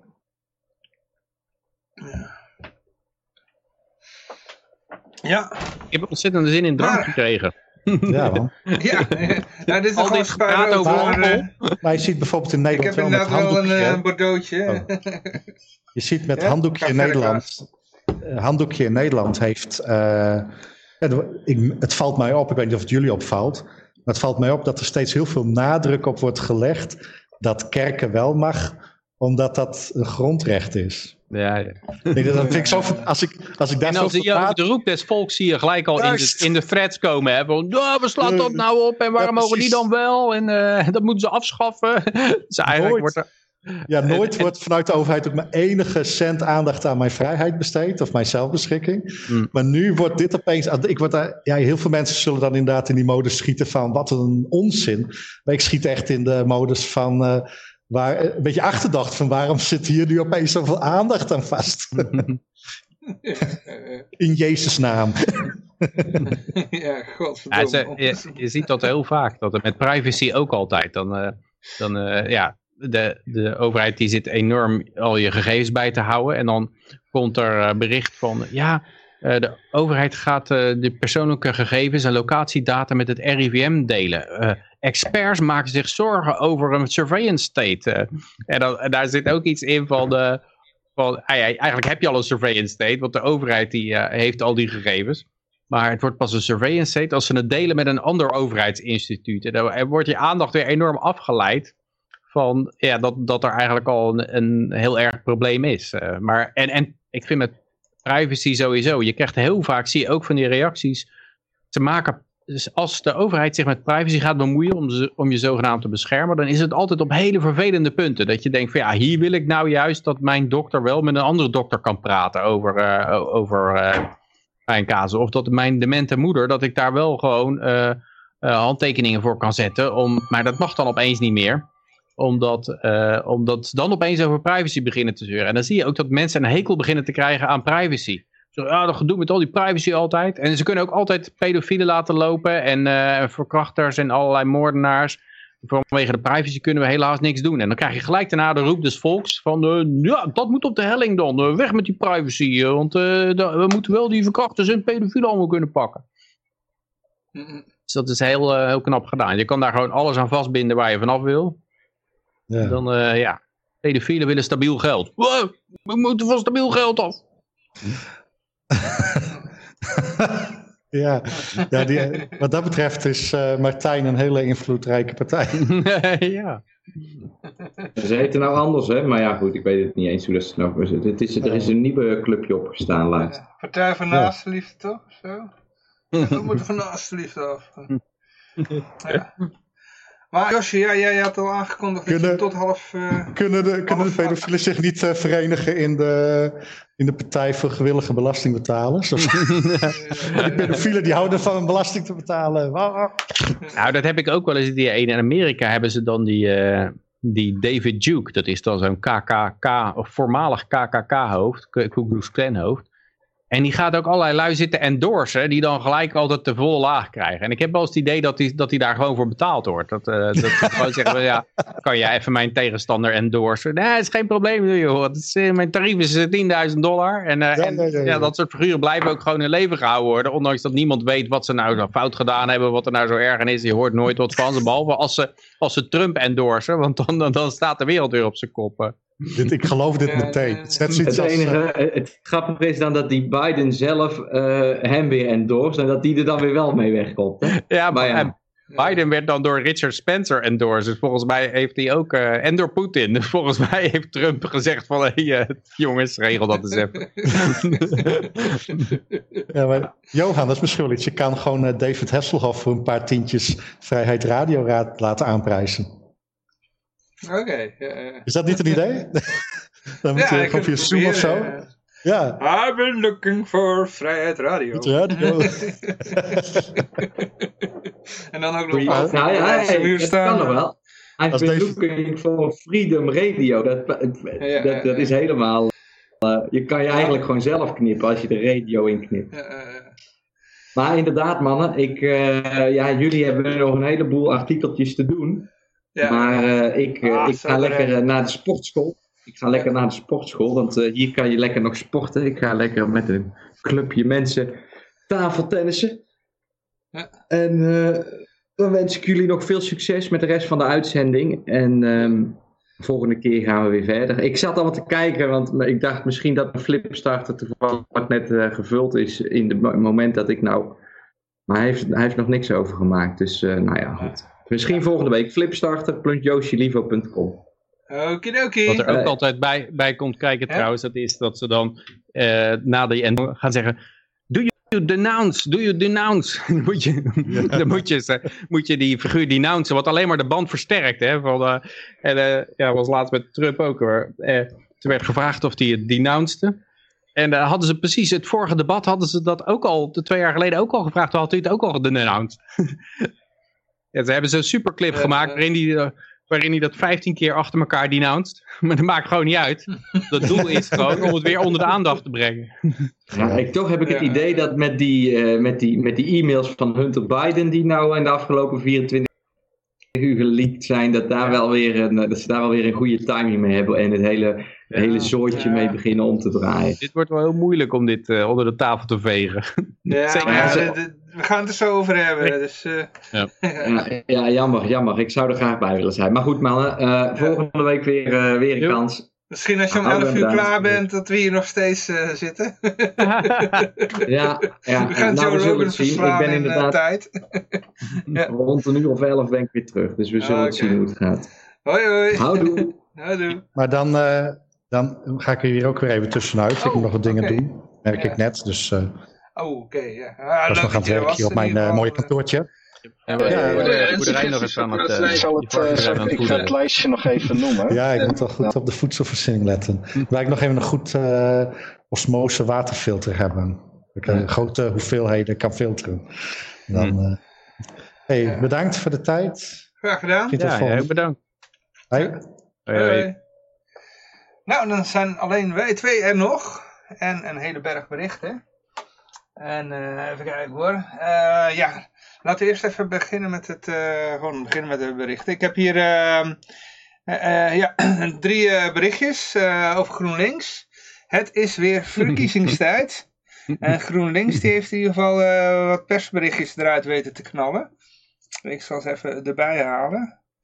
Even kijken hoor, dat was deze knop. Ja, hartstikke idee. Nou, de eerste was... ehm, even kijken hoor, ik moet even alle drie openen. Het, het overvalt me een beetje. Hij is nog aan het laden. Ja, eh, GroenLinks geeft alle jongeren 10.000 euro op hun, verjaar, op hun 18e verjaardag. Eh, ja, volgens mij hadden ze beter 19e verjaardag kunnen zeggen, want eh, Ja. eh, ja, je snapt hem wel denk ik. Ik zat dat ook te denken. Ik denk, eh dit is niet goed, hier is niet goed over nagedacht. eh. Nee, nee, nee. Startkapitaal zonder voorwaarden. Ja, en dan de, de huren moeten met honderden euro's per maand omlaag. En dan hebben we ook nog nummertje 3. Wat was nummertje 3 ook alweer? Oh jongens, een cookie melding. Eh, even alle cookie meldingen wegklikken. Eh, groen, dat, dat, dat, dat zou een mooi punt zijn. Geen cookie meldingen meer. Dan heb je meteen... Ik, kan, ik heb de tabbladen gewoon geopend allemaal. En dan kan ik ze gewoon allemaal gelijk zonder... eh, de volgende is GroenLinks. De huren moeten met honderden euro's per maand omlaag. En de laatste de is zorgpremie. GroenLinks zorgpremie naar 10 euro per maand. Belastingen omhoog. Dus Ja. ja. nou ja, dit, eh, dit is, eh, maar ik, ik zat ook te denken, ja, die 18e verjaardag startkapitaal, dat zijn mensen die nu 19 zijn en mogen stemmen. Die denken natuurlijk van, eh, ja, eh, eh, dan, krijg, dan loop ik, vis ik net achter het net. Dus eh, dit, dit wil ik helemaal niet hebben. Dan hebben mensen het na mij het veel makkelijker. Ja. Eh, Dus ik denk niet dat dat goed gaat werken. En hij wil het betalen door miljonairs die meer belasting moeten gaan betalen. Natuurlijk GroenLinks die denkt dat er gewoon, dat er lopen ergens miljonairs rond die gewoon oneindig af kan tappen. Die hebben gewoon geld niet nodig. Blijkt wel dat ze miljonair zijn. Dus eh, ja, Ja, ja, dan eh kun je dat wel aftappen. ja. Ja, het, is, het zijn natuurlijk van die ja, duidelijke verkiezings... eh, ik ga het niet eens doorlezen wat er allemaal... eh, Ja, de koppen zeggen eigenlijk al genoeg. Ik denk, eh, ja, en vorige keer hadden ze, was dat ook GroenLinks, dat de koning belasting moest betalen of zo. Oh nee, dat was SP en D66, sorry. Ja. Ja. Hij heeft Piketty als inspiratiebron. Dat zei ook, dat, dat zei ook Dirk Verwacht. Goed, dat, eh, ik weet niet of Reuzenmuller hier het ermee eens is. Die woont in een kast van een huis volgens mij. Ja, ja. Maar, ja, nog, in- nog in Nederland of is hij al de grens over? Of gaat dit pas in als eh Reus, eh, verhuisd is? eh? ja. Klaver, ja, de macht komt, gaat reuzenbillen het land thuis. Miljoen- Ja. Miljonairs met kinderen gaan dit systeem betalen. Dus als je miljonair bent zonder kinderen, dan kom je mooi weg hier. ja. Heeft Reuzenmuller eh kinderen? Dat, eh, er zitten ongetwijfeld, dat weet ik niet. Er zitten ongetwijfeld jongeren bij die het niet nodig hebben, maar het overgrote deel heeft geen ouders die miljonair zijn. Elk jaar worden in ons land 200.000 kinderen 18 jaar. Eh, maar ja, het is een soort investering in de toekomst. Dat die nou alvast de jeugd op de scholen heel enthousiast krijgt natuurlijk.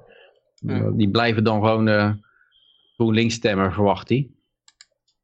Eh, Ja, het is, eh, het, het is ook volgens mij is het aan alle kanten niet slim. Want dat leenstelsel is veel beter voor de overheid. Want eh, het, wat voor het beste is voor de voor een grote overheid, dat is geld lenen voor een studie die heel waardeloos is, waar je niks mee kan. Want dan, dan ben je klaar en heb je en een enorme schuld die je terug moet betalen en je hebt eh, geen mogelijkheid om het te verdienen. Dus ja, dan ga je wel je hand ophouden en je gaat wel, je gaat wel smeken om mensen die het bij miljonairs weghalen. Ik denk dat dat, dat dat is het over het algemeen het beste. Dat is wat ze in Amerika ook doen. eh, gewoon eh, heel, heel dikke leningen geven en dan waardeloze studies van diversity training of zo. critical race theory. Mhm. Eh, even kijken, ja, Josje doet normaal even de chat. Dus ik moet die eh, nou even snel bijhouden. Ehm eh, Even kijken hier zo. Er is heel veel Brand, brandnetel. Doe je op het First Amendment? Ja, dat had ik het inderdaad over. Als in vat tevoren, als in vat tevoren stellen dat de overheid niet zo ver mogen gaan. Dat snap ik even niet, die zin. Van. Als in van tevoren stellen. Ja, dat is een, inderdaad een, een overheid die zichzelf belooft zijn macht te beperken. Dat is, ja, dat is natuurlijk eh, onzin. eh. Soylent, oh ja, dat is, eh de, nou ja, de soy, soy, Soylent Green is iets anders dan soja. Die soja is wat je drinkt als je tieten wil. Schrijft deze figuur commentaar. Wat is die, die ideale overheid? Nul overheid of een light variant? Volgens mij is nul overheid de enige. Want dan, als het dan met een factor 5 groeit, dan is het nog steeds nul. Ja, ja. ja, het is net Ja, zoiets als stemmen- vraag van wil je, kopen. Eh, wil je 0% kanker of wil je 1%, weet je wel. Ja. Ja, de, Clark en Rose zeggen altijd, hoeveel poep wil je in je salade? Wat is de correcte hoeveelheid poep in je salade? En minorgisten willen een heel klein beetje poep in je salade. De anarchisten zeggen, nee, je moet geen poep in de salade zitten. Ja, ja. Ehm, maar goed, ja, eh, even kijken, we moeten er wel snel eh, doorheen racen. Ik, eh, ja, dit is gewoon allemaal ver- verkiezingsretoriek natuurlijk, dus we kunnen verder niet... eh, Ja, zorgpremie naar 10 euro. Maar dit is eigenlijk, alle prijzen worden gewoon nou volgens bij GroenLinks centraal gepland. Hè? Gewoon, nou, zorgpremie 10 euro per maand. Ja, maar zijn dat dan ook de kosten ervan? Nee, nee, maakt niet uit. Gewoon, prijs gaan we dicteren naar 10, 10 euro. Werkt dat zo? Hebben ze, ja, hadden ze natuurlijk communisme, maar dat is een beetje veranderd. Als, je, als dan eh, je vrouw bevalt in het ziekenhuis, dan mogen ze daar geen geld voor rekenen. Dat is namelijk gratis. Dat heeft een of andere politicus heeft dat naar 0 euro per bevalling gerekend. Maar die doktoren zijn natuurlijk niet gratis. Dus dan krijg je een heel erg eh, spel dat jij moet uitvinden eh, in een privé telefoongesprek hoeveel eh, eh, het dan werkelijk kost. En dan moet je dat in een envelopje moet je dat, aan de bewuste arts geven terwijl je ligt te bevallen. Dan komt het allemaal in orde. Maar het is gratis. Oké. Ja, maar goed, ja, ik geef sowieso weinig kans. Ik bedoel, ik hoor ook om me heen, hoor ik ook niemand echt hier eh, lovend over. Hè? Ook gewoon, Het is te gewoon mensen die... eh, transparant, denk ik. ja? Te transparant dit. eh. Dit is- oh, verkiezingstijd komt eraan. Eh, iedereen Ja. krijgt dit, krijgt dat. De prijzen gaan allemaal naar nul. En, en dat is ook zoiets. Waarom alleen de zorgpremie naar 10 euro per maand? Waarom dan niet gelijk naar nul? Waarom niet alle prijzen naar nul? Maak gewoon alle prijzen nul. Dan is het, eh, ja, dat eh, iedereen... eh, niet, niet iedereen zijn ouder is miljonair. Dus eh, ja, gewoon eh, alle prijzen naar nul. Dan eh, is alles gratis. En dan eh, is iedereen veel happier. Hoef je, heb je ook niet zo stress over geld. Ik denk dat alleen heel veel stress hebt over... Hé, hey, wat zijn mijn supermarkten leeg? Ja, ja. Ja, goed. Eh, de politiebond die, eh, die, die, die voelt ook al aan dat het eh, verkiezingstijd is. Het werd eigenlijk al net al gezegd. De politiebond ANPV maakt einde aan thuisfeestjes en stel compleet alcoholverbod in. Ja. dan denken ze waarschijnlijk dat ze minder, 100 jaar geleden minder goed, hè? eh, eh, opstandige jeugd eh, krijgen. Ik denk dat je nog nooit zoveel opstandige jeugd hebt, hebt meegemaakt als dat je alcohol compleet verbiedt en thuisfeestjes.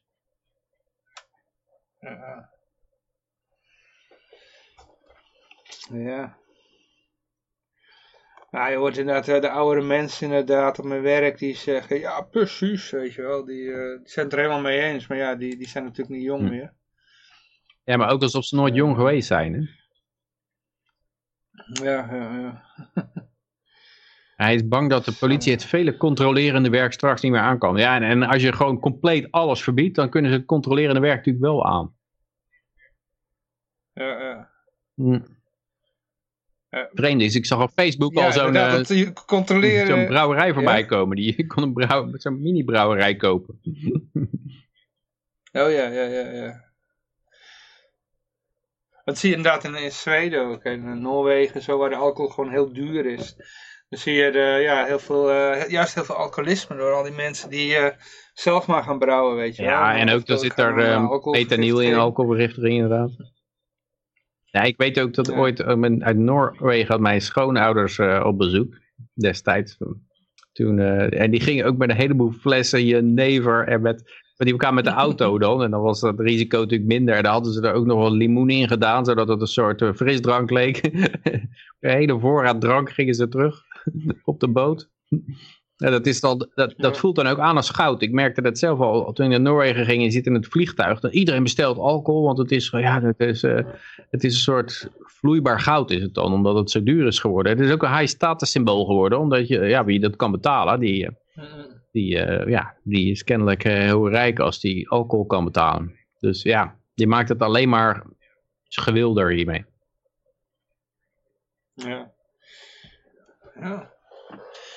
Ik merk het ook al, in, in Engeland was dan eh, de drank ook veel duurder dan in Nederland. Dus toen hadden we op vrijdagavond, hadden we dan, dan noemen we, tenminste je had al iedere dag de boottrein. Dat was de trein die je aansloot op de ferry uit eh, Londen. Of uit eh, Engeland bedoel ik, Newcastle. En die kwam dan aan op Hoek van Holland en dat zat dan vol met Engelsen. Dat was op, vrijdag was dat. Die gingen dan gewoon een heel weekend alleen maar suipen hier in, in Amsterdam. En, ja. En ik, eh, ik stond dan bij de, ik, was, toen- werkte toen bij Railtender, dat was twintig jaar geleden of zo. Had je, er, ging, daar er verkocht geen blikjes bier, maar gewoon treeën bier, weet je wel. En dan eh, zat ik eerst nog te rekenen van, nou, volgens mij is het ongeveer 25 pond. En dan gaf ze me gewoon vij- 50 pond, keep the change, weet je wel.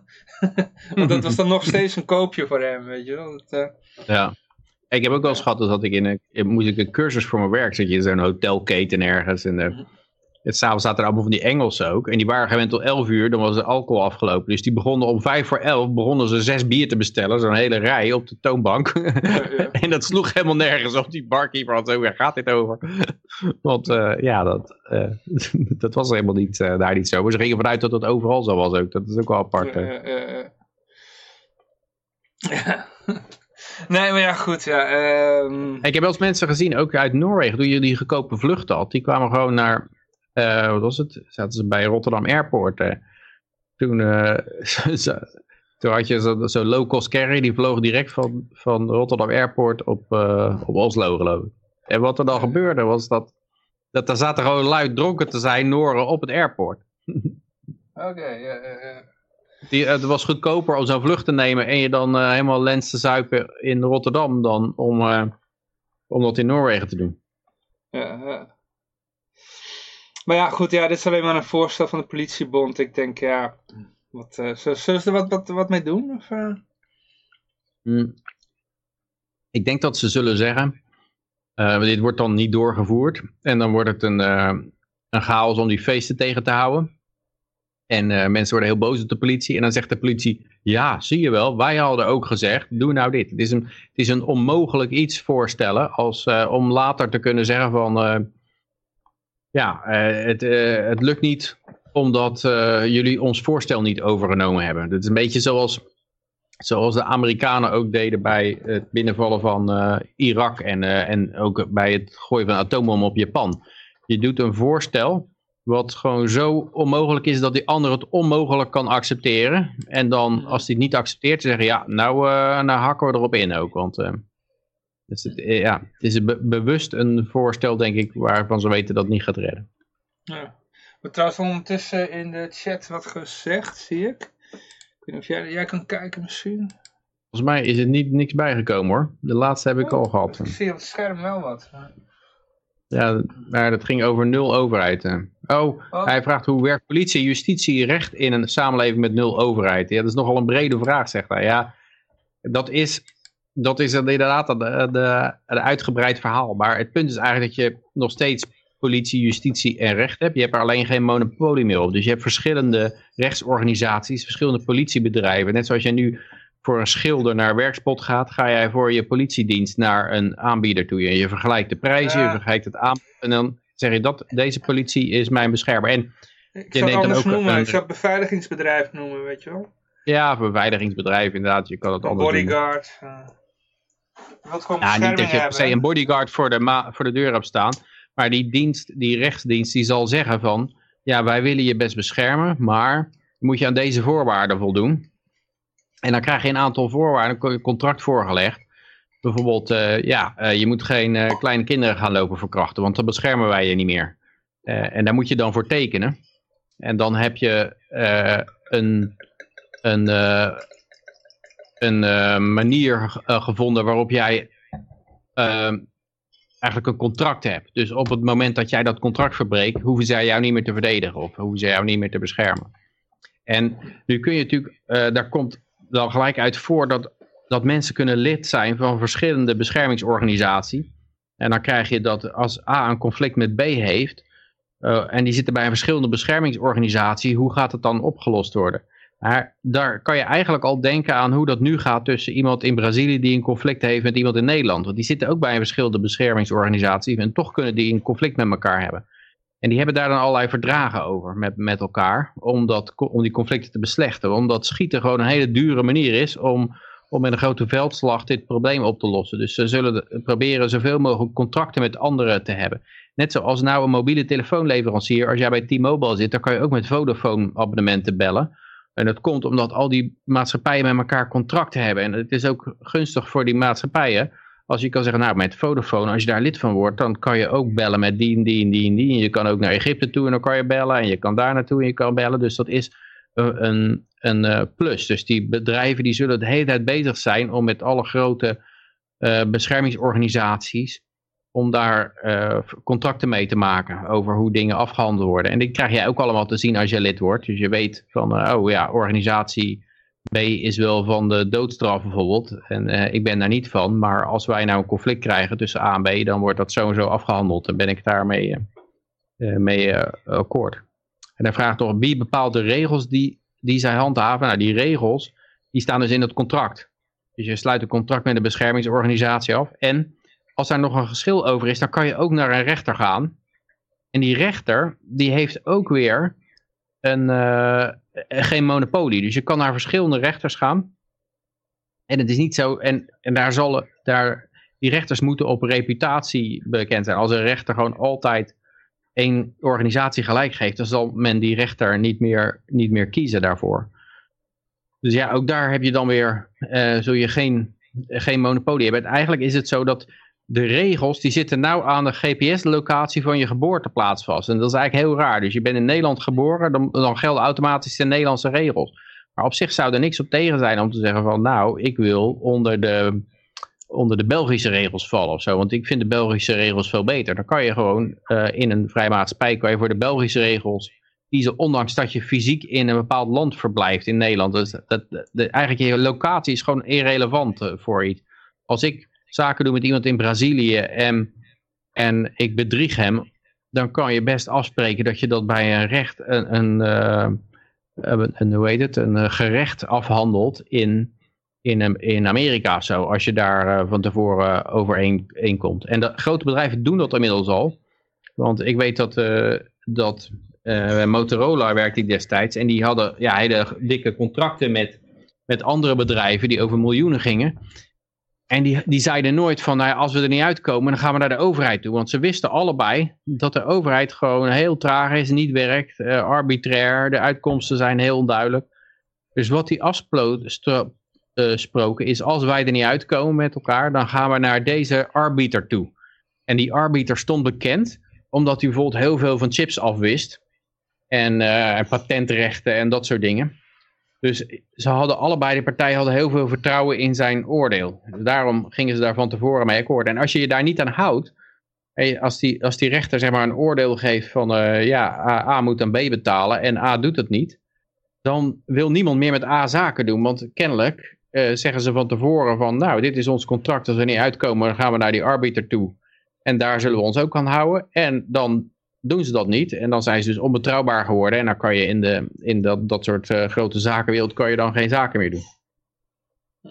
Hoewel natuurlijk ook voor als jij een, een beschermingsorganisatie hebt en je hebt getekend dat je geen kinderen gaat verkrachten en je doet dat toch, dan eh, zal die beschermingsorganisatie ook dwangmatig eh, dingen kunnen doen. Want jij hebt een contractbreuk gedaan met hun. En een contractbreuk, dat, dat is een, eh, een eerste daad van agressie. Dat is eh, iets uh, onvrijwillig. Zij hadden alleen jouw bescherming aangeboden op voorwaarde dat jij ze zou betalen, A, en B, aan hun, aan hun regels zou houden. Als jij dat niet doet, dan heb jij een soort vorm van diefstal gepleegd. Net, zo, net zoals jij een ander contract niet nakomt. En weet ik veel, je laat je huis schilderen, maar je betaalt de schilder niet, het afgesproken bedrag. Dan ben je eigenlijk ook een diefstal, want een dief, want je, je steelt hun, hun arbeid zonder ze te vergoeden zoals je beloofd had uh, en zoals afgesproken was.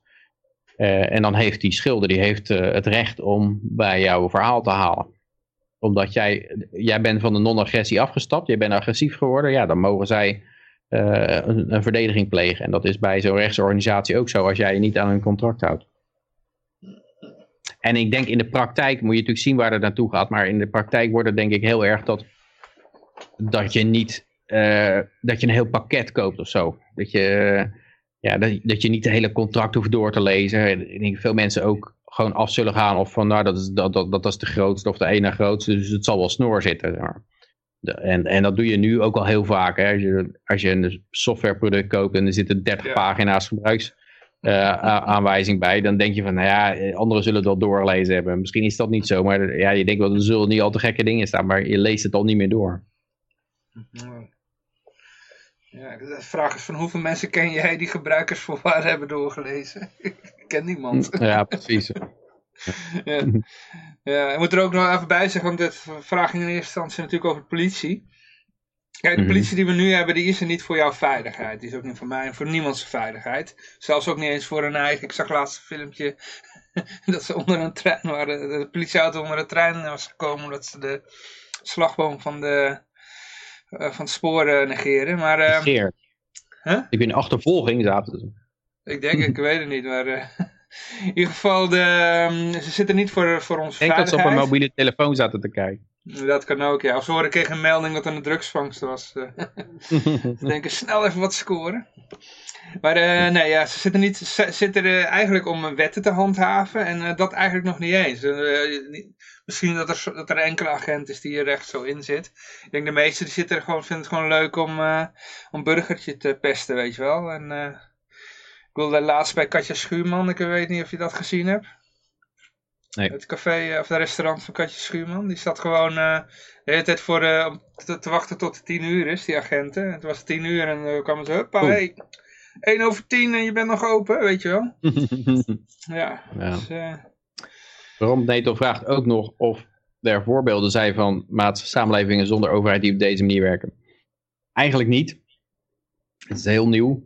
het is beschreven door Murray Rothbard eigenlijk. Die is de uitvinder van, het, van de term anarchokapitalisme. Die is daar als eerste mee gekomen. En, en er zijn wel andere geweest. Bijvoorbeeld um, Stringham. Die heeft een boek geschreven of, over hoe recht zou werken in zo'n uh, zo'n maatschappij zonder monopolies. Waar eigenlijk ja, iedereen gelijke rechten heeft. Het zijn bij andere David Freeman. The Machinery of Freedom. Ook zo'n boek erover. de dicht, wat het dichtst in de buurt komt, zijn eh, in de middeleeuwen heb je in IJsland en Ierland heb je maatschappijen gehad die daar, die bijvoorbeeld geen, eh, geen rechtsmonopolie hadden. Die bijvoorbeeld, eh, eh, in Ierland had je dan een rijdende rechter. Die kwam gewoon van dorp tot dorp, ging die en dan zei die zijn er nog geschillen hier. En dan ging hij, dat werd gezien als een hele wijze man en die had een hele goede reputatie. En als je daar niet aan hield, nou, dan, dan, verklaarde iedereen je voor gek en dan was je gelijk helemaal buitengesloten buiten de samenleving. Dus ja, er zat net zo'n sociale dwang op eigenlijk om je, om je daar aan te houden. Als, eh, als nu op het dragen van een mondkapje in de supermarkt. en eh, die, eh, die, die reed dan rond, dan kwam hij bij een plaats en dan, ja, dan handelde hij de geschillen daar af. In IJsland heb je ook zoiets gehad en dat heeft best wel lang geduurd. Ik geloof dat het een eeuw geduurd heeft of zo. In Ierland was het ook heel moeilijk om ver te werpen, want wat je kreeg is dat de, de, ehm, dat de Engelsen, die gingen Ierland proberen te veroveren, maar die hadden dan één zo'n clan verslagen. En die hadden ze dan tot overgave gedwongen. Maar dat betekende absoluut niet dat die andere clans zich gedwongen voelden zich daaraan te houden aan die overgave. Die zei, ja, maar die heeft helemaal niet namens ons getekend of zo. eh. En eh, het heeft dus de Engelsen enorm veel moeite gekocht, eh, gekost om Ierland te veroveren. Terwijl dat heel makkelijk was voor een land als India, waar ze al een enorme staatsstructuur hadden. Met ambtenaren en uitbuiters en eh, heersers. En wat, het enige wat de Engelsen hoefden te doen is het poppetje aan de top vervangen. En dan eh, hadden ze het hele land in handen. En dat was in Ierland duidelijk niet het geval, dus dat kostte ze ook veel meer moeite. Ja, maar we hebben nog een, eh, een berg berichten. Ehm, ja, ik wil nog even zeggen over die, die politie. Er zit misschien ook wel een andere motivatie achter. Hè? Want ze weten nu met het drugsverbod, het is ook voor hun altijd weer scoren, weet je wel. Ja. Dus, eh, ik, ik heb zelf bij eh, de politie niet als eh, politieagent gewerkt hoor. Ik heb als extern personeel wel eens bij- de politiebureau geweest. En er werd ja, alles net de drugsvangst gedaan. En dan vroeg ze of ik ook wat wilde hebben, weet je wel. Dat, dus ja, als er dan een alcoholverbod is, ja, dat is ook weer leuk voor de feestjes daar, weet je wel. Dan hebben ze weer een paar kratten bier gescoord bij een studentenhuis, weet je wel. Waar een feestje aan de gang was. En dat zuipen die agenten dan zelf gewoon lekker op. Dus ja, Ja, het wordt steeds zieliger wordt het eigenlijk met dit soort... eh ja. Ik wil nog een plastic tas in beslag nemen met 750.000 euro erin. Dan heb je nog wat aanbaar. Als je er drie kratjes bier bij studenten steelt. Ik denk dat je daar niet echt eh, het eh, respect voor het gezag gaat bevorderen. Ja, ik denk dat dat juist makkelijker voor hun, hun is om achterover te drukken. Kijk, die agenten weten ook wel natuurlijk dat als het bekend wordt dat ze dingen achterover drukken, die ze in, in beslag nemen, dat dat, eh, ja, dan, dan worden ze uiteindelijk ook eh, zelf eruit gekikt natuurlijk, hè. Dus, eh, er zijn ongeveer, ik geloof, 300, nou, een paar honderd gevallen per jaar van agenten die ontslagen worden omdat ze ja, over de scheef gaan. Dus, Hm. ja. Ja, maar politie is ook de grootste werkgever van Nederland. Hè? Dus, Ja, Ja. ja. nou, meer groter er dan, het, voor. groter dan het leger. Dus, ja. Ja. Ehm, Ron Neto heeft nog een vraag over monopolies zoals Amazon en Google in zo'n samenleving. Krijgen ze niet te veel macht? Ja, eh, ik denk dat dat soort grote bedrijven alleen bestaan dankzij de overheid. Ik denk dat je, want eh, zeker als je kijkt naar Google, dat, dat bestaat eigenlijk dankzij heel veel regulering. Of, of het is zo groot geworden dankzij heel veel regulering omdat die verhindert dat kleine competitie ze van de kaart rijdt. En dat, eh, daarom vinden eh, grote bedrijven, en dat kan je ook lezen in het boek als eh, de Progre- Progressive Era, dat heel veel van die grote ondernemers, die hebben gepleit juist voor regulering. Omdat ze zijn niet zo bang voor dat ze tien advocaten moeten aannemen en een eh, gehandicapte parkeerplaats en voor 30% op groene stroom moeten draaien. Dat kunnen zij allemaal wel betalen. Maar die start-up die kan het niet betalen. En daarom ben je van die start-ups af. En dat willen ze. Ze Google die is als de dood voor start-ups eh, die, ze, die het beter doen. En die zal. eh, en daarom zie je dat ze hun toko met patenten beschermen. En patenten zijn natuurlijk eigenlijk alleen dankzij de overheid. De overheid geeft een monopolie op een bepaalde techniek aan zo'n bedrijf. En daarmee kunnen start-ups die kunnen dat niet nabouwen. En eh, dat eh, de hele bekrachtiging van dat patent, dat wordt uitbesteed aan de overheid. Dus eh, ja, je kan zelfs niet ergens in Tasmanië dat ding nabouwen. Want dan stuurt de overheid stuurt nog eh, agenten op je af. Maar, maar een bedrijf zelf, voor een bedrijf zelf zou dat heel duur zijn om een patent te handhaven. Dan moeten ze alle bedrijven over de hele wereld gaan lastigvallen die hun ideeën kopiëren. Dus wat in de praktijk zou gebeuren, denk ik, is dat bedrijven proberen hun geheimen veel meer geheim te houden. In plaats van nu met een patent publiceren ze hun geheim. En dan zeggen ze daarbij, en je mag het niet namaken. Terwijl in de, in de, zonder de, dat ze alle kosten konden afwentelen van, van patentbekrachtiging op de samenleving, eh, zouden ze het waarschijnlijk geheim houden. En ja, dan is het nog uiteindelijk wel weer na te bouwen door anderen. En dan krijg je veel minder van die hele grote monopolies. En je ziet nou bij Amazon, Amazon die profiteert natuurlijk enorm omdat de overheid gewoon alle winkels sluit. De overheid sluit gewoon de, de competitie van de, in New York. Als je kijkt, de hele binnenstad, de Fifth Avenue, dat is allemaal dichtgespijkerd. Dus ze, ze- de gewone winkels die worden gewoon de nek omgedraaid. En ja, dan moet je wel online gaan bestellen. En dan komt bij Amazon terecht. Dus het is, eh, ja, het is, eh, die, die, dat soort partijen worden altijd heel groot dankzij de overheid. Maar vaak ook weer afgebroken door de overheid. Je zag dat bijvoorbeeld met, met eh, in Amerika met eh, Bell. Het was een telefoonbedrijf en het was, eh, dat was zo, zo groot monopolie geworden dankzij patentbescherming. Dus iedereen die een telefoonmaatschappij ging bouwen, die werd gelijk door eh, Bell aangeklaagd vanwege patentschending. En die eh, overheid die ging die dan ook allemaal de nek omdraaien, die bedrijven. En op een gegeven moment werd Bell zo log en traag en duur en ehm, ja, eh, slecht dat de overheid zei, ja, nou moeten we het eh, op gaan breken, dit monopolie. En toen gingen ze het, ze gingen het eerst met geweld, hebben ze het eigenlijk opgericht. En toen daarna hebben ze het weer met geweld afgebroken. En het, in het is in zeven bedrijven gesplitst toen. En het rare is dat die bedrijven, die hebben alweer enorm zitten betalen aan allerlei politieke kandidaten en overheidsinstellingen. En de- uiteindelijk is dat weer helemaal in elkaar gezet. Bijna alle oorspronkelijke delen zijn weer bij elkaar gekomen, nu onder AT&T. En dat is eigenlijk gewoon weer dat, dat oude Bell-monopolie wat weer... eh, en dus bij, bij Rockefeller deden ze het ook, van we, we helpen jullie eerst naar, naar eh, groot te worden en daarna breken jullie weer af. eh. Ja, ja. Ja, ik heb een ander voorbeeldje in Nederland. Is natuurlijk met, die, met Philips en de gloeilampen. Toen het patent op de gloeilampen afliep, toen heeft... eh, De gloeilamp opeens verboden. Ja, ja, ja. Heeft even, zet de microfoon even wat anders neer. Eh, heeft Philips ge, gelobbyd om, om de, Ja. ja. de, de, de gloeilamp te verbieden. Want ja, iedereen kan in één keer van dat van, ja, gloeilampen maken. Dus, ja. Ja, en dat doen ze vaak, want dat zag je ook bij, bij die eh, koelvloeistof in, die in koelkasten gaat met die ko- koolchloorvuurwaterstoffen, freon of zo was het geloof ik. En dat werd gemaakt door, eh, ja, het was denk ik Bayer of zo, zo'n soort bedrijf, een Duits bedrijf dacht ik. En die had daar een patent op voor 25 jaar. Toen liep het patent bijna af. Het was natuurlijk rete duur. En toen, eh, toen dacht iedereen van, nou, eh stond in het startblok om het goedkoop na te gaan maken en de prijs omlaag te, te duwen. En ja hoor, daar kwam de milieubeweging die zei, ja die dingen die moeten verboden worden, die, die stoffen, want die, die zorgen voor een gat in de ozonlaag. Ja. En toen werd het verboden.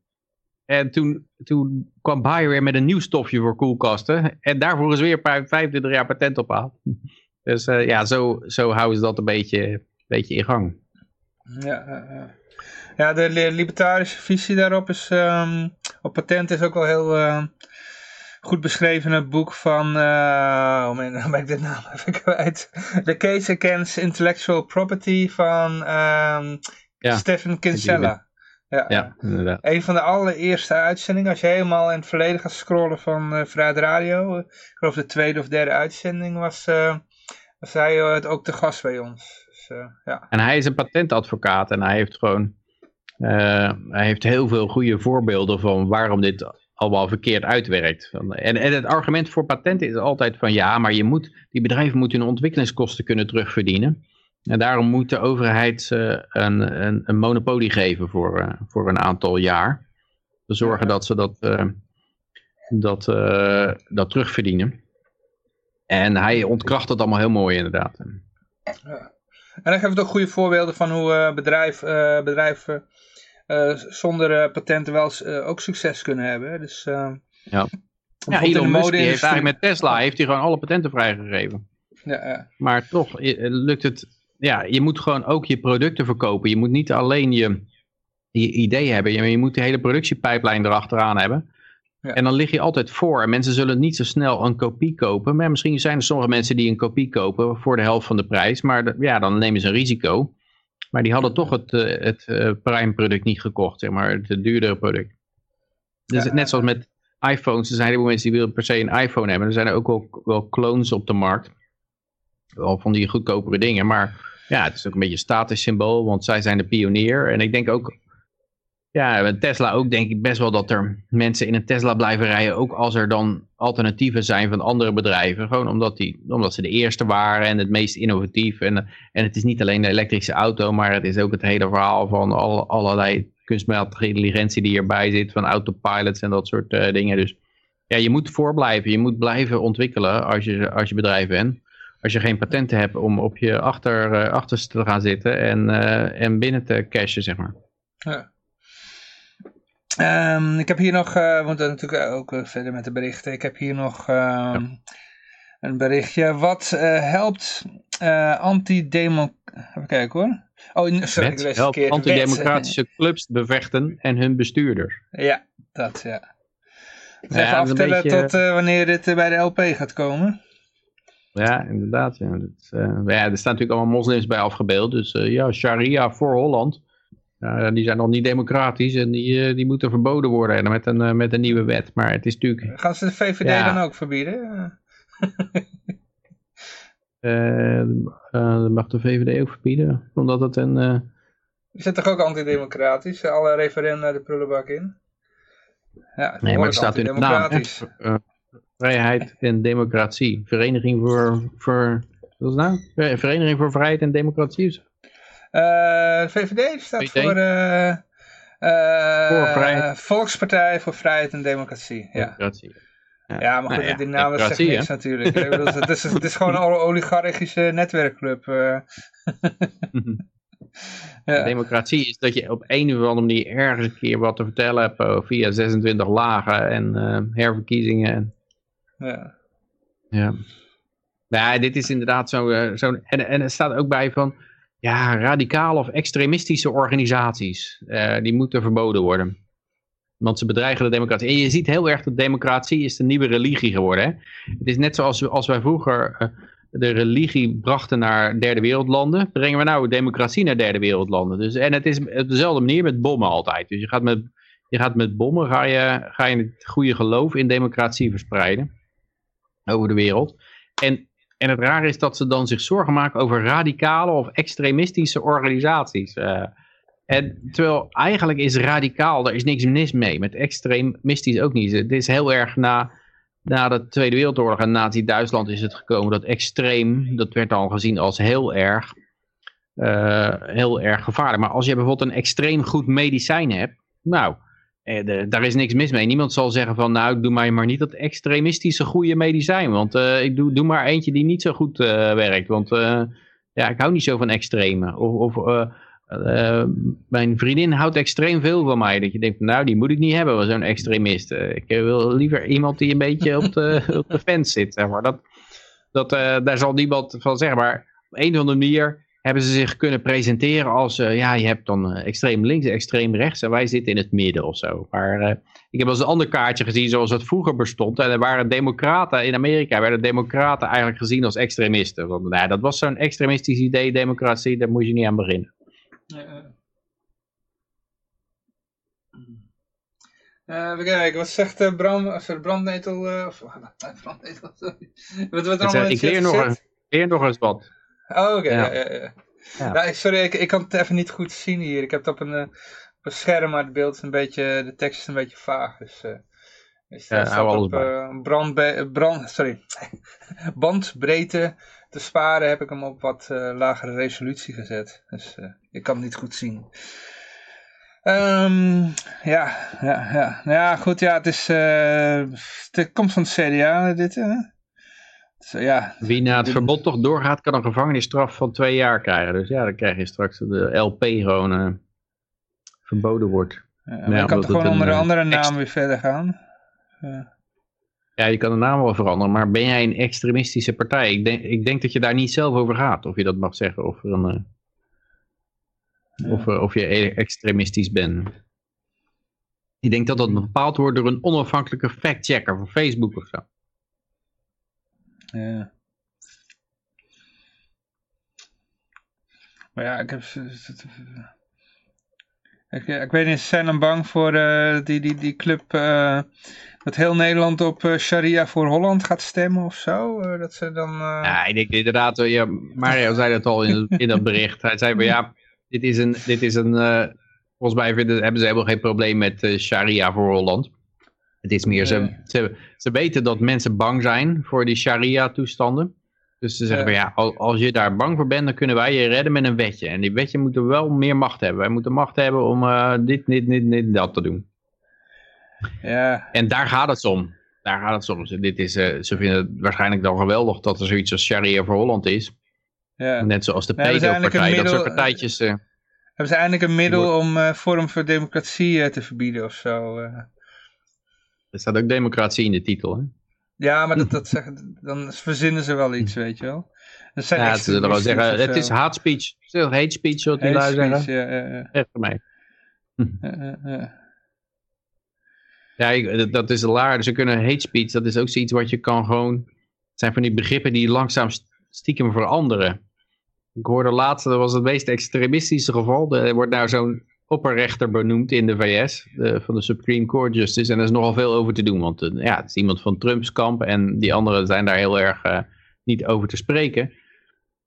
En eh, ja, ze proberen iets te zoeken. En bij die, bij die vorige zeiden ze van ja, hij heeft daar groepsverkrachtingen meegedaan en zo. Als zo belachelijk was geen enkel bewijs voor te vinden. En nou is de vrouw, dus dan hebben ze het een stuk moeilijker om dan over groeps, groepsverkrachtingen, dat kan niet. En ze proberen van alles. En nou probeerden ze, oh, zij had het woord sexual orientation genoemd. en ja, daar was, daar was op zich niks mis mee nog. Want ja, seksuele oriëntatie, wel, daar, waar hou je van? Ehm, en tijdens het verhoor werd er opeens werd er bepaald dat dat eh, ook een soort eh, hate speech was. En tijdens het verhoor werd ook de Webster-definitie van werd gelijk aangepast door Merriam-Webster. In het woordenboek werd, gewoon, werd het gewoon veranderd terwijl je bij stond. Oké, Dus, eh. Je kan zeggen, je kan het opzoeken in het woordenboek. Oh, wacht, het is net veranderd. Ja, Ja, dan ben je opeens, eh, ben je opeens een hate speecher geworden. ja. Volgens mij komt dat ook uit 1980 voor, hè? Er werd ook gewoon, eh werd alles gewoon ter plekke Ja. veranderd of zo, ja. Definities veranderen is een hele, hele ja, handige manier om. En dat doen ze niet alleen daar, maar ook. Dat gebeurt bijvoorbeeld ook met de temperatuur. Je hebt die temperatuurrecords van vroeger, hebben wij het al eens eerder over gehad. Hebben ze gewoon die, die eh, records eruit gehaald van vroeger. Maar een aantal hele warme jaren, ik geloof 1937 was een heel warm jaar. En eh, die hebben ze gewoon aangepast, die oude data, zodat je nu meer records hebt. Omdat al die, eh, al die data van vroeger is gewoon afgevlakt. En eh, ik geloof dat de, de, de schaal voor aardbevingen, de Richterschaal, die is ook veranderd. Dus dat betekent dat, dat je, dat, dat, dat besef je niet. Dus ja, er zijn veel meer eh, aardbevingen categorie 5 of zo eh, dan vroeger. Maar ja, ze hebben wel de schaal veranderd. Dus dat, klinkt, maakt het, dat zorgt dat het allemaal veel dramatischer klinkt. Daarvoor is op YouTube Tony Heller is een uitstekende bron. Dat is iemand die heel goed bijhoudt. Van, eh, die heeft die oude data allemaal nog. En die laat allemaal zien hoe er met die data ge, geneuzeld wordt. En eh, ja, hoe ze daarmee eh, knoeien. En het is ook iets wat wereldwijd gebeurt. Want hij heeft het dan voor de, de National Oceanographic Institute of NOAA. En voor NASA. Maar datzelfde is in KNMI gebeurd in Nederland ook. En het zou me dus niet verbazen als dat overal ter wereld gebeurd is. Al die, al die oude data aangepast. Hm. Ja. En voor de rest zal niemand dat no- Ja. doorhebben. Want je leest alleen maar op nu.nl. Oh, het is weer een nieuw eh, warmterecord gebroken. En eh, je gaat niet zitten kijken van... eh, ja, het was veel warmer in het andere jaar. Maar ze hebben de temperatuur van dat jaar verlaagd. Ja, ja. ja maar we gaan nog even verder met de berichten. Misschien kun je on- ondertussen nog even kijken of er wat in de chat gebeurt. En dan lees ik alvast de Eh, titel voor. Eh, grote illegale sigarettenfabriek in de Betuwe ontdekt. Ja. En de Eh, ja. Ja, dat, ja, in de chat staat nog, praktiseren jullie je libertarische, libertaire visie in het dagelijks leven ergens? Ja, ik denk dat, dat ja, je, je kan het natuurlijk niet, je zit onder de knoet van de overheid en je moet nou eenmaal in het systeem leven. Je kan het land uitgaan als je wil, je kan eh, kijken of je een, eh, een ander land kan vinden waar het iets beter is. En eh, ja, sommige mensen hebben dat gedaan, zoals Klaas bijvoorbeeld en Yoshi. Ehm, ja, en anders kan je er wel van uitgaan, bijvoorbeeld bij je investeringsbeslissingen kan je zeggen van nou, ja, ze gaan waarschijnlijk dat geld drukken tot het, tot het uit de mode is. Dus ja, daar kan je zeggen ja, je moet niet een heleboel geld op de bank laten staan, want als er een bail in komt, dan ben je het kwijt. Dat soort dingen, maar ja, voor de rest, ja, ik denk dat het in persoonlijke sfeer ook wel eens handig kan zijn, dat je dat kan beseffen van... eh, van ja, eh, het basisprincipe is eigenlijk van vrijwillige relaties worden beide partijen beter. Dus als jij eh, een schildering inhuurt om je huis te schilderen, eh, zij hebben liever het geld dan, dat, dan de dagen die ze kwijt zijn om het te doen. Jij hebt liever een geschilderd huis dan dat je het geld hebt. eh. dus eh, daar word je beide gelukkiger van. En als je dat doorhebt, dan, dan, dan is het zo dat dat een samenleving waarbij dat overal zou gelden, dat je alleen maar vrijwillige relaties hebt. Dat betekent dat je nooit onder een contract staat, zoals een social contract, wat dan met de staat, waar je nooit voor getekend hebt, waar je niet achter staat. Dan zou je een veel betere samenleving hebben, omdat iedereen, iedere relatie tussen twee mensen, daar worden twee mensen gelukkiger van. Elke interactie worden twee mensen gelukkiger van. En dan krijg je dus een hele gelukkige samenleving. En dat zou natuurlijk heel mooi zijn. Maar je kan dat zelf ook al een beetje doen. Dat als je mensen in je omgeving hebt waar- waarvan je denkt ja, die maken mij gewoon niet gelukkiger. Eh, en eh, ja, misschien voelt het wel vervelend om, dat, eh, om die relatie te verbreken dan. Even omdat, omdat, het al, omdat hij al oud is of zo. Of omdat je iemand al heel lang kent. Maar dan kan je toch van afvragen. Want is het dan niet beter om, dat, om die relatie te verbreken? Ja. Omdat het gewoon de hele tijd eh, eh, irriteert. En ik doe bijvoorbeeld op, op sociale media dat ik nou best wel veel mensen blok of zo. Als ik een argument maak en iemand zegt van nou, je hebt een rijp voor het gekkenhuis. Da- Met zo iemand is gewoon geen discussie mogelijk. Daar, heb ik, daar, daar win ik niks aan, daar heb ik niks positiefs, haal ik daaruit. Dus eh, dan blok ik die gelijk. Want eh, ja, daar, hoef ik, daar hoef ik niks, eh, ja, daar, daar, daar bereik ik nooit een win-win situatie mee met zo iemand. Ja. Ja, natuurlijk het non-agressieprincipe. Daar kun je ook gewoon, eh, ook heel handig om eh, mee te leven. Eh, dat je geen geweld pleegt tegen andermans, eh, of geen geweld initieert tegen andermans eh, lijf of goed. Maar eh, dat je natuurlijk wel geweld mag eh, gebruiken om jezelf te verdedigen.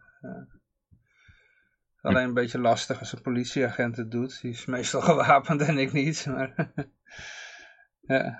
ja, en je kijkt... Ja, en je, Kan, je, kan, je kan bepaalde dingen voorspellen. Want je weet gewoon dat als er ergens in de samenleving onvrijwillige relaties zijn. Dan weet je dat de onvrijwillige partij gaat zich proberen eronder uit te wurmen. Die gaat proberen een manier vinden om niet een slachtoffer te zijn. Net zoals je weet dat ja, als jij een, een katoenplantage hebt en er werken slaven. Dan weet je gewoon, die slaven werken er niet vrijwillig. Dus die zullen proberen of minder te werken. Of proberen te ontsnappen. Of eh de vaak te saboteren. Of die zullen allerlei dat soort dingen gaan doen. En als jij dus plantagehouder bent dan, dan, en je weet dat, dan weet je gewoon dat daar problemen mee komen. Dat je beter arbeiders in dienst kan hebben die daar vrijwillig eh, werken. Daar haal je gewoon veel meer productiviteit uit. En ik denk dat, dat, eh, ja, dat, je, dat je daar altijd rekening mee moet houden. En, en ja, dit volgende bericht ook van de grote illegale sigarettenfabriek in de Betuwe. Dan weet je gewoon, de overheid die belast, die steelt enorm veel van eh sigarettenrokers. Tenminste, ja, waar ze precies van stelen, of het nou van de fabrikant komt of een sigaretroker, maakt niet zoveel uit. Maar ze gaan daartussen zitten, tussen die vrijwillige relatie, tussen deze twee. En zij eh, maken die relatie eh, minder vrijwillig, door daar gewoon een claim op te leggen. En dan weet je gewoon dat beide partijen zijn, het daar, zijn er niet happy mee. Dus dan verbaast het je niet meer zo erg als je leest dat er een grote illegale sigarettenfabriek is opgerold in de Betuwe. Maar je denkt, er zijn natuurlijk sigarettenfabrikanten die denken van, hé, hey, ik heb hier klanten die willen graag mijn, mijn uh, producten kopen, maar uh, er zit iemand tussen die zit dat heel moeilijk te maken. Dus ik ga maar in een schuurtje ga ik dat gewoon uh, zelf zitten regelen. Ja. En dat soort dingen, en met geld, geld is dat ook zoiets, dat, dat je weet gewoon, dat geld wat wij nu gebruiken, die euro's, dat is niet vrijwillig. Dus dat is een slecht product. Dus daar, daar moet je onderuit zien te komen als je dat, eh, als je dat kan. En eh, ja, dan zijn er ja, bijvoorbeeld goud en bitcoin en zilver en zo, dat zijn daar voorbeelden van om daar, om daar onderuit te komen. Ja. Ja, en trouwens over die sigarettenfabriek, eh daar ging ook nog gepaard met een ander bericht dat er eigenlijk een beetje mee te maken heeft. Eh nieuw anti-rookplan, eh, sigaretten op voorschrift. Dus dat betekent eigenlijk dat je nog meer van dit soort fabriekjes gaat krijgen zometeen. Want het wordt nog moeilijker gemaakt om, Ja. als dit plan tenminste doorheen komt, om sigaretten te komen. Dus ja. In Australië is dat. Ja, hè? Dus ja. Dan eh, moet je een recept, een recept hebben voor, eh, voor roken. Ja, dat maakt het natuurlijk nog eh hoogdrempeliger. ja. Maar ook dan kan je voorspellen dat daar, dat daar mensen gaan proberen onderuit te komen. Want die behoefte die is er nou eenmaal. Dus eh, ja, daar verander je niks aan met zo'n verbod. Ja, ja. ja, het is, ehm, ja, voor veel mensen is het eh, werkt heel erg ontstressend, hè, roken. En ik denk nu, nu, is, nu vooral met deze tijd, dat er al die draconische maatregelen zijn en eh, is, is er heel veel stress in de samenleving. Dus dan denk je, lijkt me niet onlogisch dat er ook meer gerookt gaat worden dan. Dus, eh, ja. Dat is het hele verhaal. Als je mensen in hun huis opsluit bijvoorbeeld. En, je, en je verbiedt sociale contacten. En je gaat al zeggen je mag niet roken en drinken enzovoort. eh, je mag alleen maar de hele dag vruchtensap drinken. Ik denk dat bepaalde soort mensen die trekken dat helemaal niet. eh. dat, eh, ja. Ah, hier, dat is ook apart. Er zijn 13 mannen uit Oost-Europa aangehouden. De fabriek kon een miljoen sigaretten per dag draaien. En dat zijn vaak mensen uit Oost-Europa die gewoon weinig respect hebben voor de overheid. In Nederland heb je toch vaak dat er, dat er heel veel Karens zitten en mensen die helemaal in de, in de matrix zitten inge, ingeleefd, zeg maar. Die zijn helemaal gepakt door de, door de hele propaganda verhaal. Mhm. En die mensen uit Oost-Europa, dat merk je gewoon, die, die eh, hebben zoiets van, ja, de overheid is een criminele organisatie, de, die, die snappen dat veel beter. Die, als jij in de Oekraïne woont en je leest dat Hunter Biden eh, eh, 50.000 per maand krijgt om eh, op de boord van, van een gas, eh, van, een, van een fossiele brandstofbedrijf te zitten, dan weet je gewoon van, eh, ja, ik snap wel dat, waar dat om gaat. En en dat, dat gaat niet omdat het nou zo'n geweldige vent is. Er wordt gewoon corruptie gepleegd. En, en het rare is dat, dat mensen in West-Europa hoorden dat verhaal ook ten eerste. En toen zeiden ze, nou, maar nee, maar er is geen enkel verband tussen hoor. Nee, ze betalen. En die, en die, die zoon, dat is gewoon een enorme crackhoofd. En, eh, en eh, die, die, die heeft het ene schandaal na het andere. Die heeft geen enkel verstand van, eh, van, eh, van gas. Dus het is ook heel raar dat hij op zo, in zo'n bedrijf zou zitten. Dus in Oost-Europa twijfelen ze geen moment eraan dat dat, dat dat corruptie is. Maar hier was het, nou, nou, Biden heeft gezegd dat het niks met elkaar te maken had.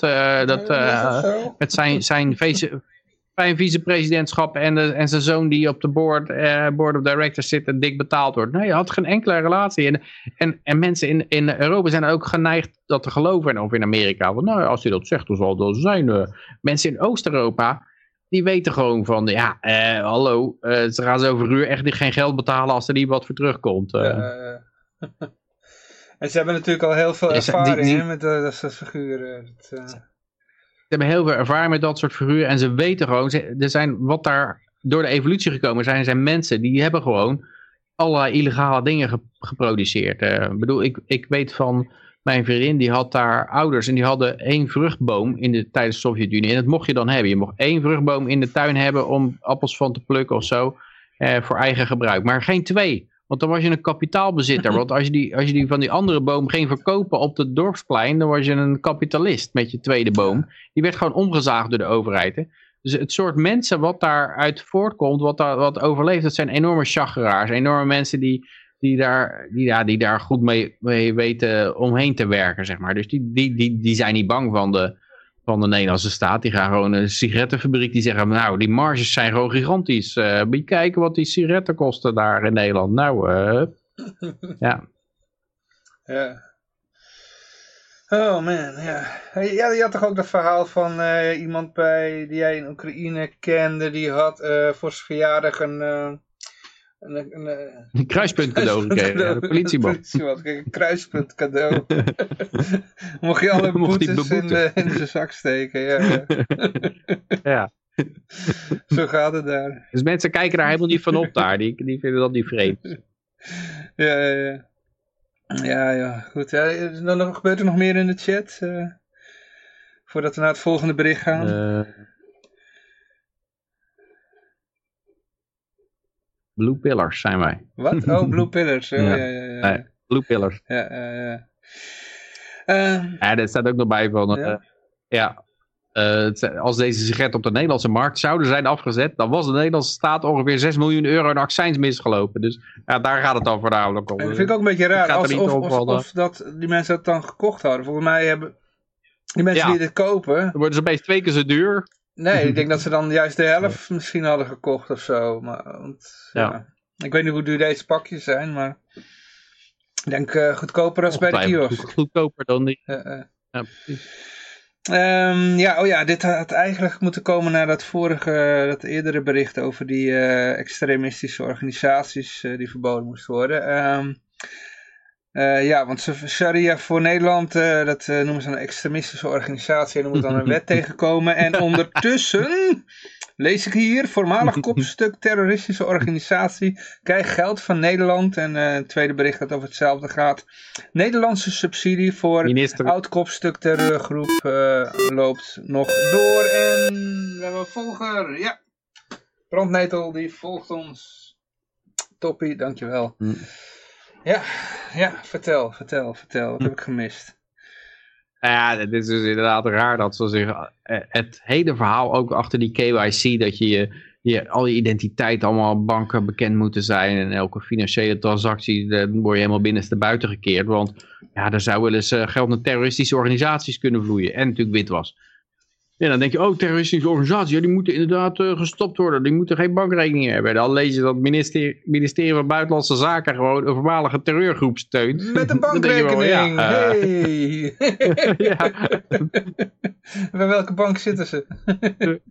2 miljoen euro. Oh, jongen, jongen, jongen, jongen. en ondertussen een wet maken tegen dit soort organisaties. Ja, hoe geloofwaardig. De, de, de Christen- ChristenUnie, VVD, CDA hebben om opheldering gevraagd aan minister Sigrid Kaagman van Buitenlandse Handel en Ontwikkelingssamenwerking en Stef Blok van Buitenlandse Zaken. Ja, en dan komt het bericht wat er... Oh ja, die heeft dan ook publiekelijke executies gedaan. Nou ja, dat is... eh dat is natuurlijk gewoon... eh, ja, ik weet, weet nog dat het bericht in de New York Times stond dat... Ja, ISIS, die, eh, die perste gewoon mensen af. Want die zeiden, die zeiden dan, die gingen naar hun, in hun kalifaat naar de, naar de mensen toe. En die zeiden wel, ja, eh, we krijgen 20% van jouw inkomen. Anders dan gaat je kop eraf. En, en, de New York Times noemde dat eh, afpersing. Dat is wel apart. Dat, ja, het is gewoon belasting is. Ja. Doen ze in Nederland ook? kennelijk, ja, die, die hangt er, ja, je hangt er weer een ander woordje aan. En dan, het doet, dan... eh, ja, was de, de ISIS, die, die, die, die runden ook gewoon het kalifaat gewoon als, als zoals Nederland, eh, Nederland runt, zeg maar. Vuil werd erop gehaald, Ja. straten werden schoongemaakt, afval werd opgehaald, eh, elektriciteit werd geleverd. Het is gewoon, ja... het was gewoon een staat. Ah, het heet ook Islamitische staat, ja. Maar dat is met die PLO, PLO ook zo. Of nou, PLO weet ik niet, maar er zijn in... in ja, die, die, Hamas ja inderdaad. Die doen ook allerlei eh, medische hulp. En die doen allemaal liefdadigheid ook. eh. dus Ja. dat is... eh, dat zie je heel vaak gecombineerd in een organisatie. Afpersing en liefdadigheid. Ja, dus, dus dat is, ja, dat is, dat is het, het prototype van een staat eigenlijk. Het begin van een staat. Maar het aparte is dan het volgende bericht ook, dat het gewoon nog doorgaat. De Nederlandse subsidie voor oud kopstuk terreurgroep loopt nog door. Maar door wie was het Er eer zijn je fo- ingevoerd? foto van, On- Onder wiens, eh, een foto van minister Kaag erbij. ja, maar onder wiens bewind was het Ehm. eh, ingevoerd?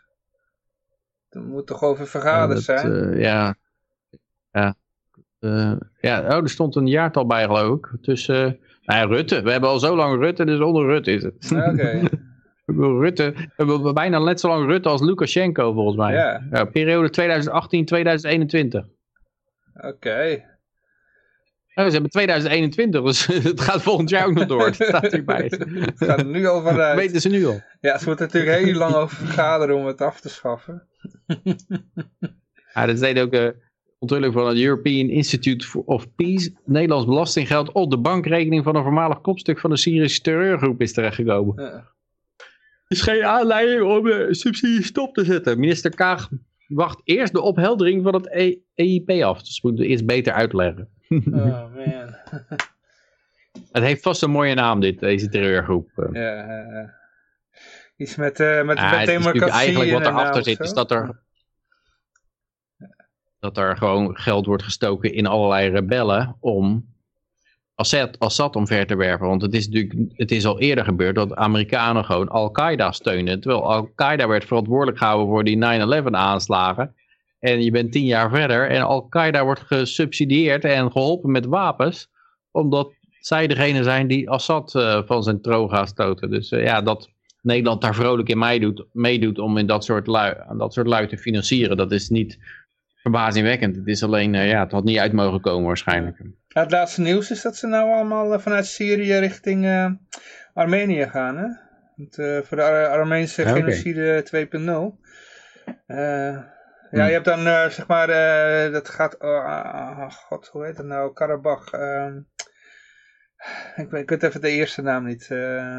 Azerbeidzjan, ja, het, Azerbeidzjan, Armenië en Nagorno-Karabakh. ja, ja, daar is een, uh, een burgeroorlog. En eh, ja, nu is dan staakt het vuur en dan moeten andere mensen het even oplossen. Dus, eh dus met steun van, hoe heet die nou, uit eh, Turkije. Rusland. Nee, nee, Turkije. Die heeft die, Turkije? die- Turkije heeft al die, eh, die, die rebellen vanuit Syrië even doorgang gegeven richting, Ja, ja. Maar, maar Poetin die wilde, heeft daar een soort vredes eh, wapenstilstand bedisseld. ja, en dan moeten hun dan, is de bedoeling Maar dat hun dan... Turkije is inderdaad, Ja. Die zitten, die denken, die verdomde christenen in onze, dachten dat ze het allemaal uitgemoord hadden, maar er zijn nog een paar over, dus eh, Ja. sturen maar weer eh militairen op af, om die om zeep te Free helpen. Syrian Army wordt er naartoe gestuurd. Ja. Ja, dat was eerder al gebeurd met Noord-Irak. Die, strijders die gingen naar Libië toe, naar Noord-Irak, die, die, eh, ja, die weten alleen maar, ik ben als beroep vechter, dus ik word betaald om te vechten, zeg maar waar, op wie ik moet schieten. Ja, ja ehm, brandbrief aan... Oh ja, wat, gebeurt er ondertussen in de chat? Is er nog wat bijgekomen? Wat een verrassing, haha, dat gaat denk ik over het financieren van de, Ja, van de terroristen. ja. Eh, brandbrief aan burgemeester Ariep wil eh, optreden tegen eh, bedreigers, Tweede Kamerleden. Ja. Of belagers, Tweede Kamerleden. ja. Belagers, ja. ja. Veel Tweede Kamerleden voelen zich zeer geïntimideerd Oh, door de surprise, onderdaan.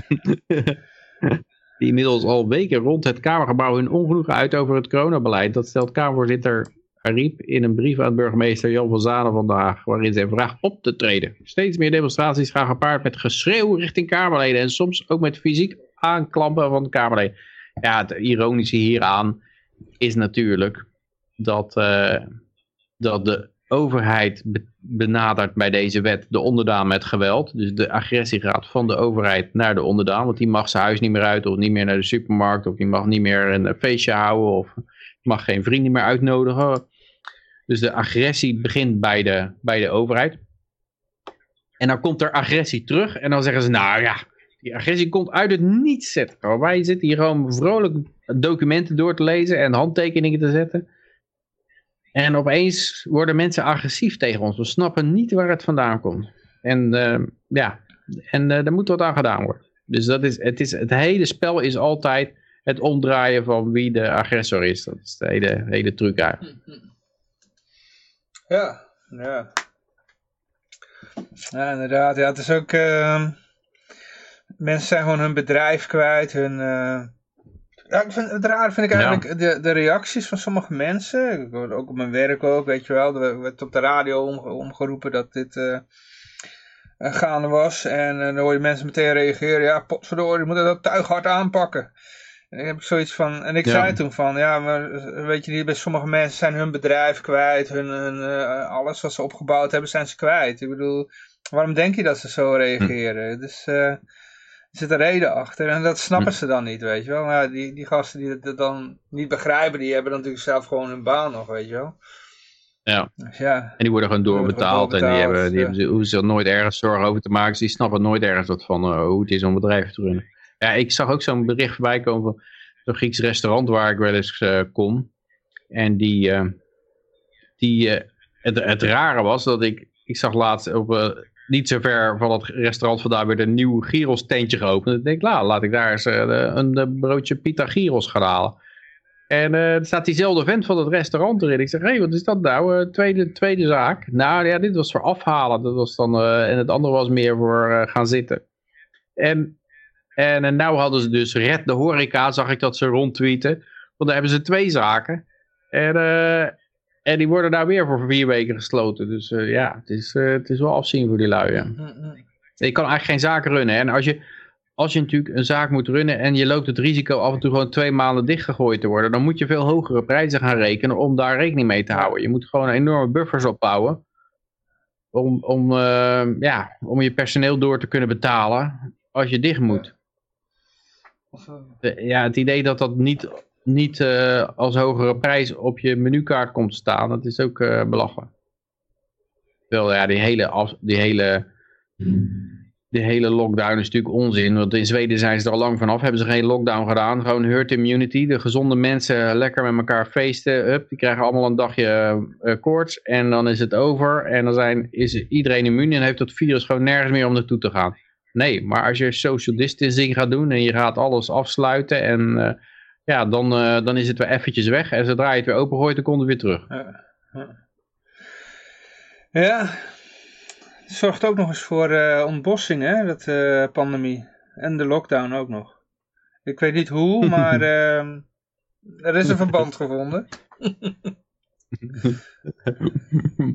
Ja, het, het punt is natuurlijk dat die hele milieubeweging die denkt van hey, de stealing our mojo. Hè? Ja, ja, ja. Dan Greta Oog, die zag, die zag dat verdomme, wij stonden altijd op de voorpagina. Nou is het opeens dat zij op de voorpagina. En dan moet dat aan gedaan worden. En dan zien ze, zien ze met alle mannenmacht zien ze zich terugvechten. En het dare beste om terug te vechten is natuurlijk dat koppelen. Hè? Je koppelt gewoon, eh, je zegt ja, pandemie en... eh, en lockdown, of, eh, of eh, de lockdown die versnellen, de ontbossingen. Dus het milieu eh, helemaal achteruit gaat. En dat is natuurlijk, dat is een truc die heel, heel lang gebruikt wordt. Dat noemen ze in het Engels een co-opter van een organisatie. En je zag dan bijvoorbeeld bij de Tea Party, die zei, dat was Tea Party, text enough already. Het ging over hoge belastingen. En opeens komen er een paar figuren bij, zo'n hacking, zo'n wethouder hacking van Code en de Bied. Ja, eh, ja, het gaat eigenlijk eh, voornamelijk over abortus. en voor je het weet is de hele organisatie geturnd. Is eh, helemaal geco-opt tot, ja, de hele originele betekenis is ervan weggehaald. En dat zie je, dat zie, proberen ze hier ook te doen. Dus dan zeggen we, oké, die pandemie, eh, we gaan ons hele milieu zooi er weer aanhangen. En het verhaal is dan, wat zij daar, daar hebben ze natuurlijk moeten een verhaal bij verzinnen. is altijd wel een of andere intellectueel die daar dan een verhaal kan bij verzinnen. En dat komt omdat door die lockdown ze- zijn de westerse natuurbeheerders niet in derde wereldlanden aanwezig. Oh. Dus eh, je, hebt, eh, je hebt bijvoorbeeld de Rainforest Alliance en Europese bedrijven en landen die, die daarin in zitten, die, die kunnen hun vrijwilligers nou niet meer vanwege die lockdown daar eh, rond laten eh, lopen om de ontbossing tegen te houden. En ja, dan eh, ja, zonder, zonder westerse controle gaat natuurlijk, eh, kappen ze alles om. Het zijn eh, totale Mongolen die nergens verstand van hebben daar. En die, eh, die, die, die zwarte mensen, die zijn, eh, hebben een IQ van 0, niks. Dat is eigenlijk het, eh, het verhaal dat ze hier proberen te, te promoten. Ja, voor, de, voor hun is het eh, gewoon ja, een leuke De safari, weet je ontmanteling wel. van milieuorganisaties. Voor de milieuorganisatie is dan gewoon even een leuke safari. Kunnen ze even lekker op eh, wilde dieren jagen, misschien wat vrouwtjes neuken en dan gaan ze weer. In naam van ontbossing. Ja, je ziet eh, dat soort. Nou, ik heb het ook wel gezien in wat, op een rij, tijdens een reis in wat armere landen. Dat je gewoon heel veel van die westerse lui in een voorwiel een beetje rond ziet eh, scheuren. Die zitten s'avonds lekker in een restaurantje te eten. Het wordt helemaal betaald door mensen die helemaal handen, met handen in het haar zitten in het westen. En een halve salaris overmaken vanwege de ontbossing en de biodiversiteit en zo. En als je dan kijkt waar dat geld, geld uiteindelijk eindigt, dan, dan is het bij dat soort lui die een beetje rondrijden in de hoofdstad en een beetje partyen. En eh, ja, dat, dat is ongeveer het, eh, Wat, de, eh, wat er gebeurt. toen met de Vrijheid Radio nog op de, nog op de bij de lokale omroep zat. Toen hadden we ook een keer een interview met iemand, journalist, die was toen meegeweest met dat konvooi van eh, al het geld dat met in de jaren tachtig was opgehaald, met Live Aid en Band Aid en eh, noem maar op Aid. Ja. En die is toen meegeweest en die vertelde van hoe dat eh, besteed werd. dat gewoon, dan kwam je langs een, ja, al die warlords, dat, dat ging natuurlijk als een lopend vuurtje. Hè? Er kwamen westerse mensen met geld strooien. En Ja. ja, overal was er een roodblok en dan was het gewoon de naam van die warlord. Eh, wij wilden de helft van jullie eh, vrachtwagen hebben, weet je wel. En dan kom je bij de volgende roodblok, die wilden ook weer wat hebben. Weer de helft. Ja. en dan kwam hij uiteindelijk bij die ene hongerige Afrikaan daar, die, die ooit gefotografeerd was, met z'n vliegen om zijn hoofd. En ja, er was niks meer. Kon ze even wat foto's maken van, kijk, we hebben hem geholpen. Ondertussen gewoon hele lege vrachtwagens. ja. Dus eh, zo ging dat. was er ook met die organisatie, waar was het nou, die organisatie die, eh, die betrapt waren bij van die, eh, bij die seksfeesten? Oh, dat was Dus ja, Oxfam Novib, ja. Ja, Oxfam Novib. Ja. die, ook altijd enorm voor belastingverhogingen en, en tegen belastingontduiking door internationals, zeg maar. Terwijl ze ja. Ja, zelf natuurlijk een organisatie zijn die gewoon helemaal, eh, die echt wel hun geld hebben ondergebracht waar ze minst belasting betalen. Maar ze profiteren natuurlijk enorm van belasting. Ze krijgen allemaal subsidies overal. En dat is ook de reden waarom ze gewoon seksfeesten kunnen hebben met de arme, arme eh, derde wereldbewoners. Omdat mensen hun geld daar niet uit terug kunnen trekken. Omdat je geen, geen keuze hebt om te zeggen van wat, als ze dat doen, bekijk het dan maar. Eh, Ze krijgen voor een gedeelte wel privé donaties. Maar ze krijgen natuurlijk ook enorm veel van overheden. Hm. En ze natuurlijk ook weer met heel erg veel, ja, een beetje deugdpronken, weet je wel. En hopen ze ook uit Ja. de, de linkse achterban eh, nog wat doeken te krijgen. Ja. Ehm, ja, Ja, veel angst aanjagen. ja. wat er allemaal niet voor vreselijke dingen gaan gebeuren. En dan gaan mensen hun portemonnee omkeren, net zoals de, als ze in paniek hun mondkapjes omdoen. ja, ja.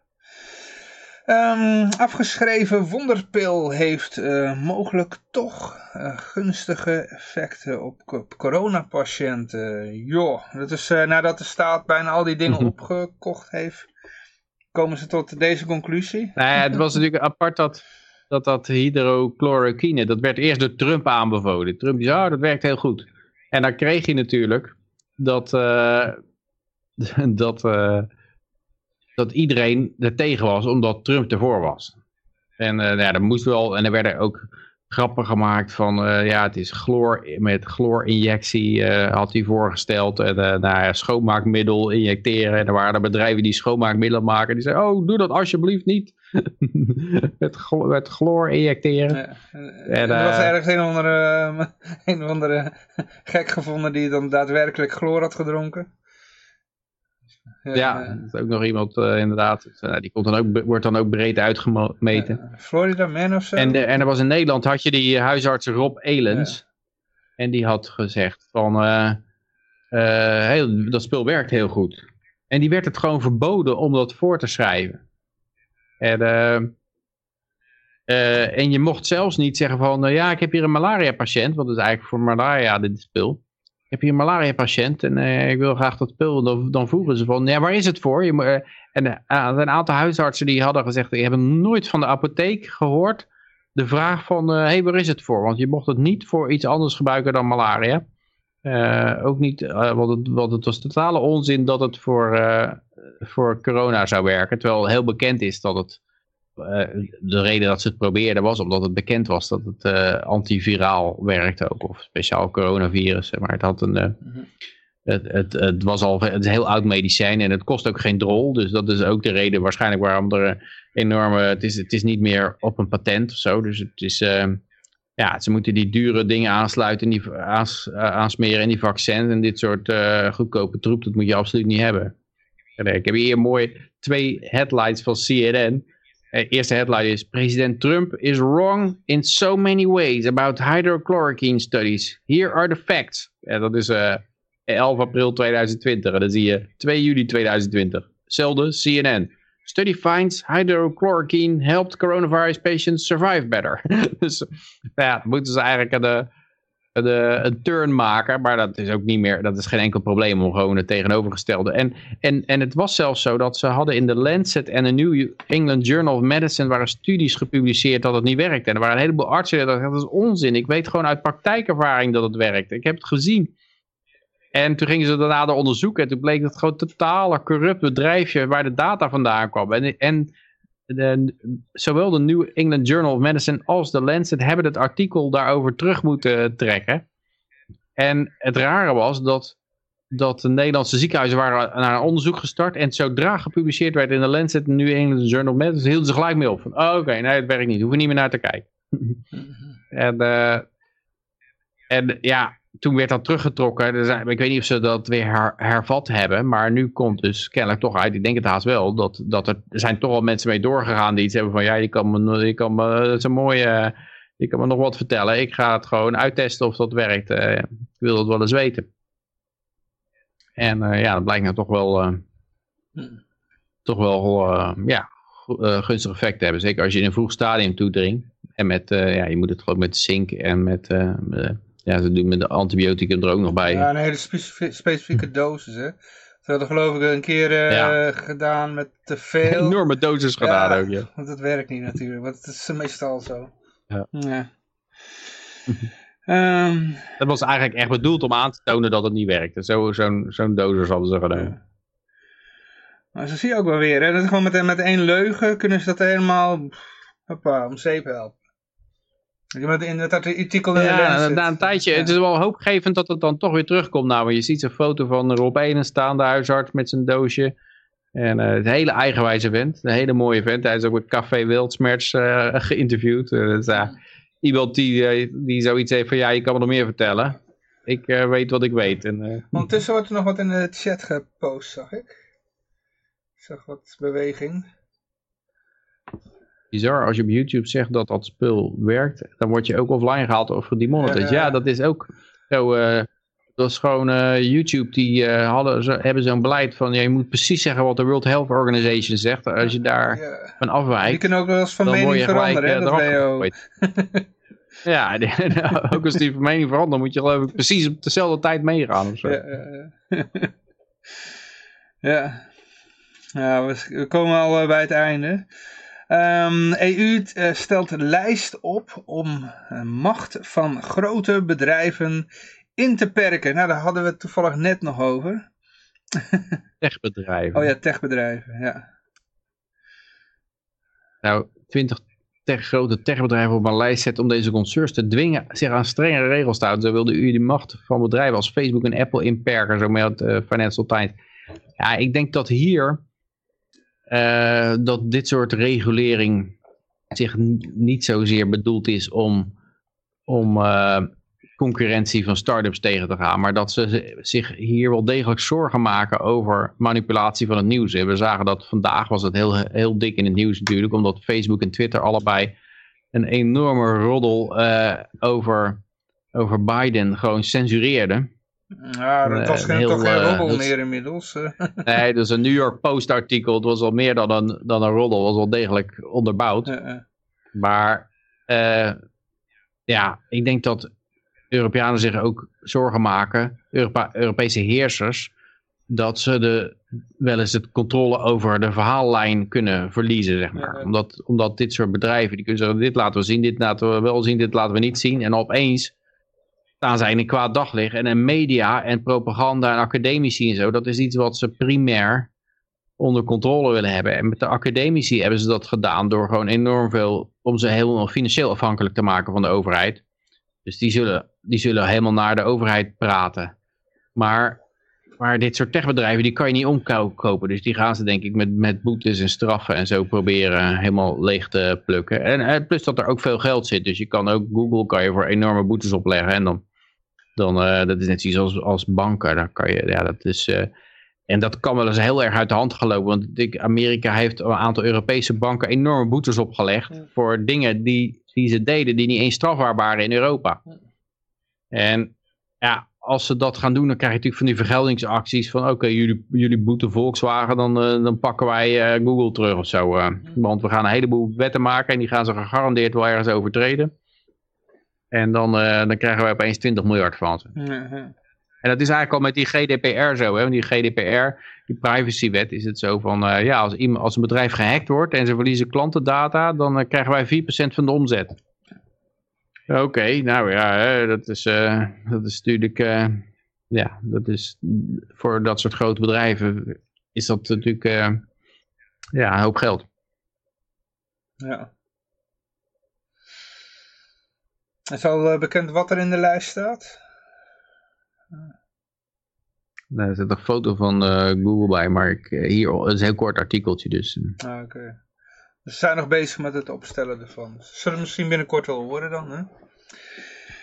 Ja, ehm, dan komen we bij Hunter Biden. We hebben eigenlijk het meeste al gezegd.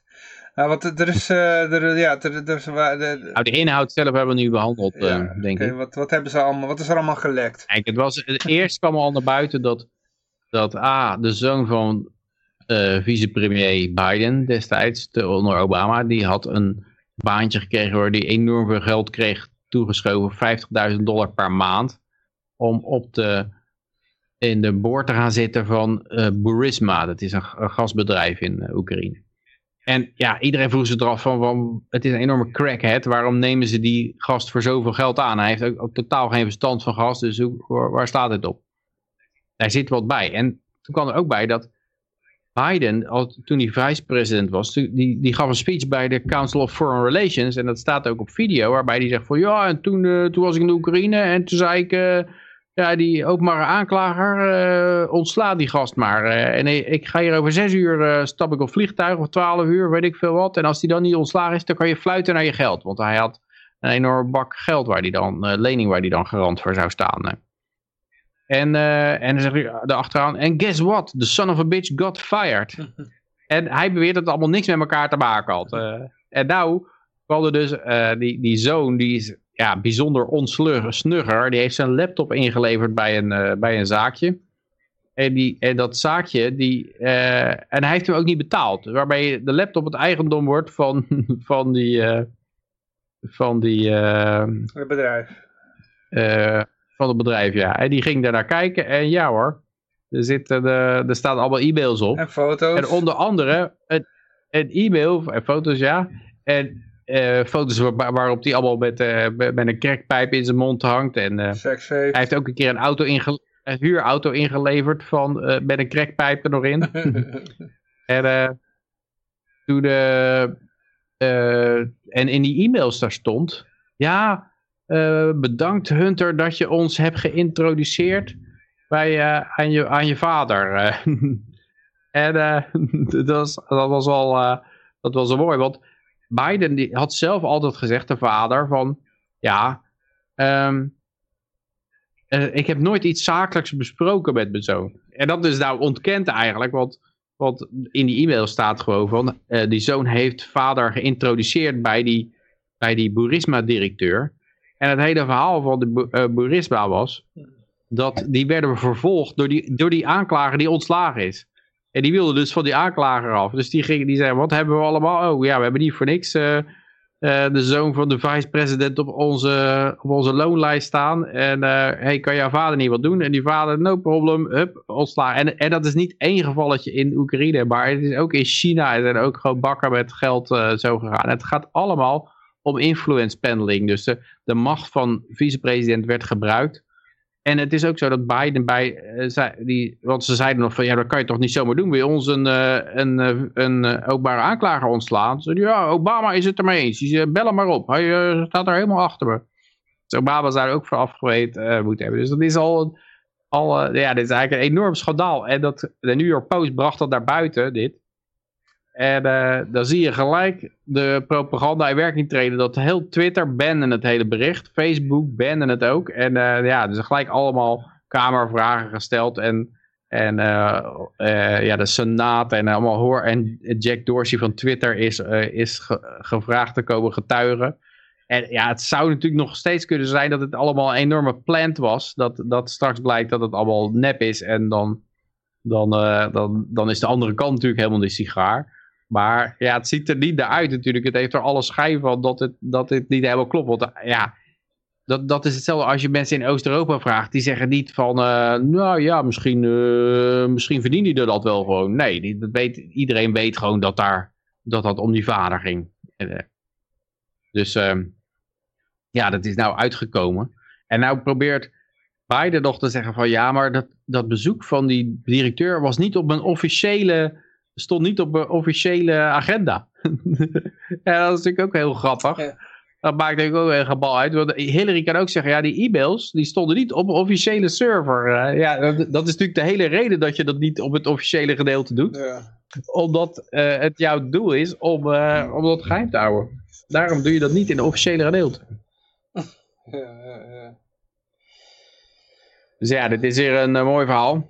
En, eh, en het schijnt dat ze nog veel meer e-mails hebben die naar buiten. En eh, wat ik wel apart vind, dan zie je dat de Telegraaf en zo, die gaat dan ook zeggen van, eh, van nou, ja, seksfoto's. Die beginnen over de seksfoto's die erop stonden. Dus dan, in de titel staat alleen maar over de seksfoto's. En, dan en, en ja, ik heb er geen seksfoto's van gezien, maar daar gaat het natuurlijk helemaal niet om. Het is een enorme afleidingsmanoeuvre. Dan denken mensen van ja, de, ja het, is, eh, eh, het boeit me niet, eh, seksfoto's van deze gast.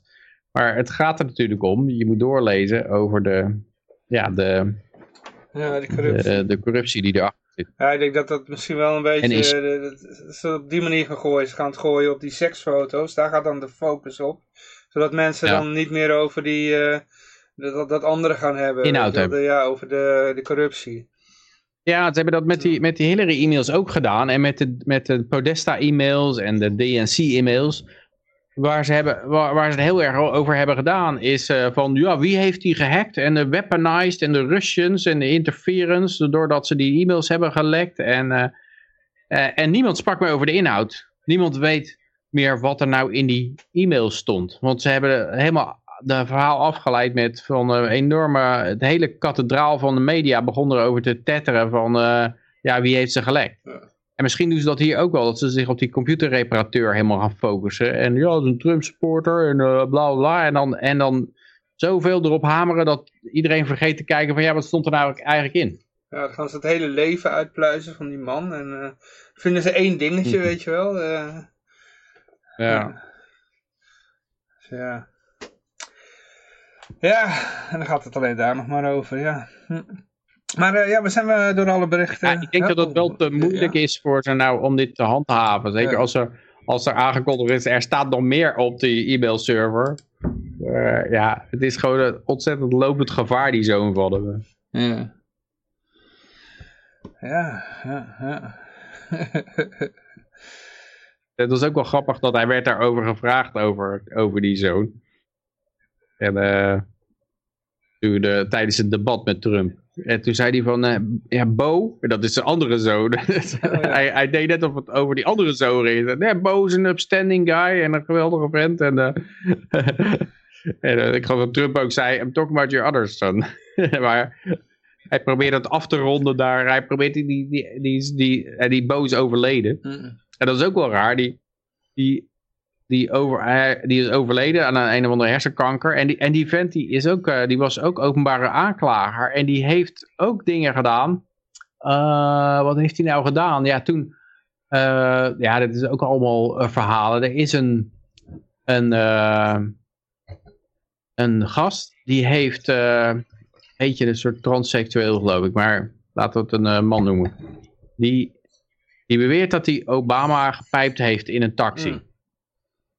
Toen hij nog senator was. En die is ook nog de volgende dag teruggekomen in het hotel voor, eh, voor seconds. En die, die vertelde... En die figuur is een, is een beetje ondergedoken, maar die heeft wel... eh, die heeft dit wel... Heeft daar een boek over geschreven ook. Ja, over, ik weet niet of over, over, over twee blowjobs nou een boek kan schrijven, maar... Je moet een hele interessante Wa- op zeggen, wat- het wel interessant maakt, is dat hij zei dat iedereen wist dat, dat Obama een, een vriendje had. En dat vriendje, die is vermoord. Die is, een aantal, die is helemaal doorzeefd met kogels. En het is nooit opgehelderd wie hem vermoord heeft. Hm. En, ehm, En daar heeft die, daar heeft die eh, Bo Biden, die andere zoon van Biden, als openbare aanklager, heeft daar ook iets mee te maken. Ik ben nou precies de details van het verhaal kwijt. Maar daar zit die, die Bo Biden zit daar ook. eh, die, die is geloof ik ook bij, bij hem aan de deur geweest. Of bij haar aan de deur geweest. Ik weet niet precies wat dat eh, geslacht momenteel is. Maar daar zijn ook eh, interviews van te vinden. Er is een boek over te lezen. Dat is wel, eh, ja, als je geïnteresseerd bent, dan eh ik lukt me nou zo snel niet even om de, om de naam daarvan te vinden, denk ik. Hmm. Maar het is, eh, ja, dat zijn wel smeugen. Maar dus zelfs die Bo is niet helemaal schoon. Maar die Hunter, dat is helemaal, eh, die, die heeft het al. En die Hunter, die is ook eh, naar bed gegaan met de, met de weduwe van zijn broer. Oh, Oké, Dat is ook wel apart. familie.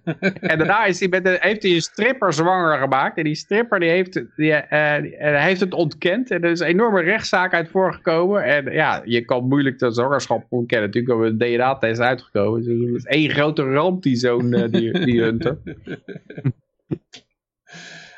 Maar hij zorgt wel goed dat eh, misschien dat zijn vader geen, eh, geen grotere rampen begaat. Ja. Jongen, jongen, jongen. Ja, goed, ja, over die vader kunnen we natuurlijk ook nog even hebben dat hij, eh, nou ja, dat doen we eigenlijk iedere uitzending al, hè. Eh, ja, goed, ja, nee, maar we zijn eigenlijk een beetje aan het einde van de, van de uitzending gekomen. Ik eh, ben door alle berichten heen. Dus, eh, ja, we kunnen gewoon even afsluiten dan. Ja.